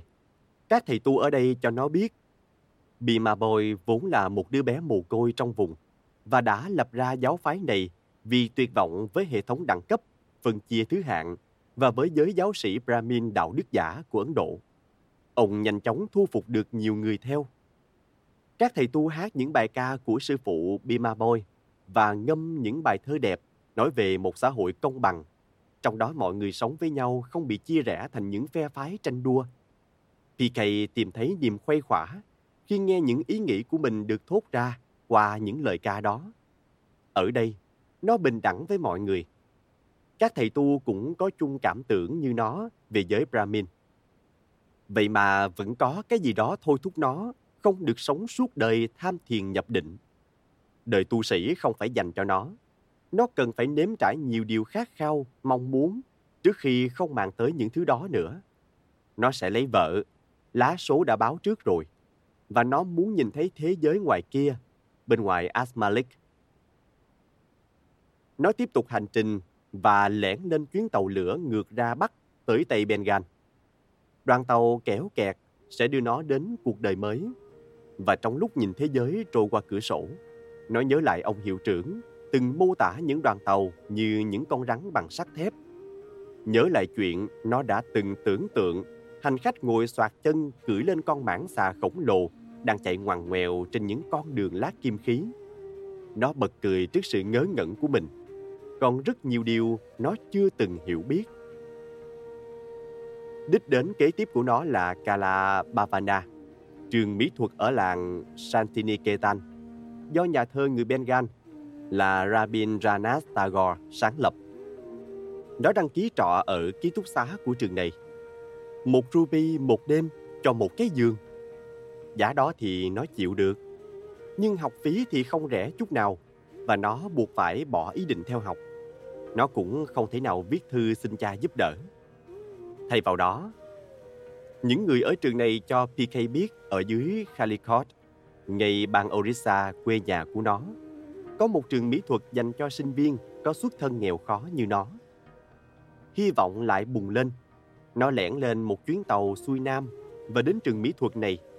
Một tòa nhà cũ thời thuộc địa, sàn lát đá hoa và có hàng rào bằng gan bao quanh, nằm lọt thỏm giữa mấy ngọn núi cao và hồ Chilica rộng lớn. Trường này rất nổi tiếng vì dạy miễn phí. Nhưng muốn giành được 33 suất học thì phải tranh tài khốc liệt. Và PK là một trong hàng trăm người ghi danh thi tuyển. Quá trình tuyển chọn bao gồm một loạt bài kiểm tra về kỹ năng vẽ với sơn, mực và chì than của thí sinh. Nhà trường bày ra một mẫu tĩnh vật ở ngoài sân, một chiếc bình, một chùm nho và ba trái xoài. Và những sinh viên triển vọng ngồi thành vòng tròn chung quanh PK liếc nhìn bài vẽ của các thí sinh khác và thấy tự tin. Hôm sau, các thầy đến thông báo kết quả. Những người không đạt được nêu tên trước, rồi với những người may mắn với số điểm thi và thứ tự theo trình độ kỹ năng. PK đứng đầu bảng. Nó không nói với ai ở trường mỹ thuật Calicut về thân phận bất khả tiếp xúc của mình, mà cũng không ai hỏi nó chuyện đó các thầy và sinh viên từ khắp nước tụ về và họ giao tiếp với nhau cứ như không hề tồn tại đẳng cấp hay thứ bậc. Thật là một cảm giác mới lạ và mạnh mẽ. Đây là một Ấn Độ khác và nó nhớ tới gánh xiết Hồi giáo lưu động mà nó có gia nhập một thời gian ngắn hồi trước. Một cuộc đời khác có thể bắt đầu. Năm học đó ở Calicut, nó thành công tột bậc các thầy chọn nó là sinh viên tài năng nhất và tới mùa xuân, họ khuyên nó nộp đơn xin học bổng để học tiếp ở New Delhi.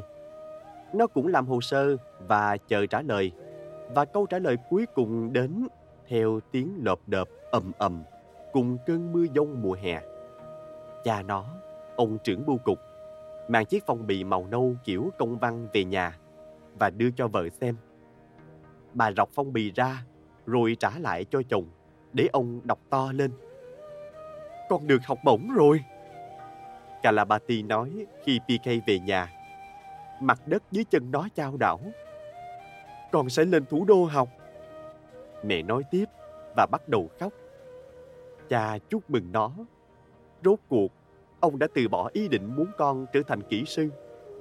Mẹ nó khóc lóc, bỏ ăn suốt ba ngày trước khi nó lên đường chuyến đi xa này đối với bà là một bi kịch.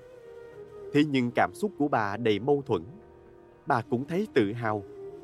Thực vậy, trước mặt các phụ nữ xóm giềng, bà nói giọng đầy hoan hỷ. Con trai tôi sẽ đi bằng xe buýt và xe lửa, rồi nó sẽ bay trên con chim bạc băng qua rừng qua núi và đi xa hơn nữa. Mọi người không tưởng tượng nổi đâu. Hết lời tiên tri.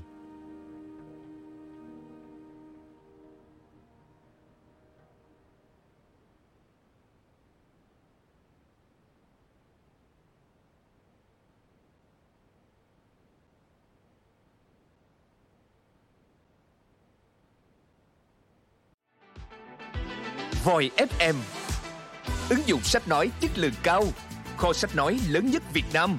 Từ các tác giả sách bán chạy nhất Cùng nhiều thể loại nội dung khác Podcast, sách tóm tắt, truyện thiếu nhi, thiên và ngủ. Chia theo các hạng mục dễ tra cứu Và được thể hiện qua các dòng đọc mượt mà. Hẹn giờ tắt để nghe trước khi ngủ. Điều chỉnh tốc độ nghe phù hợp với bản thân.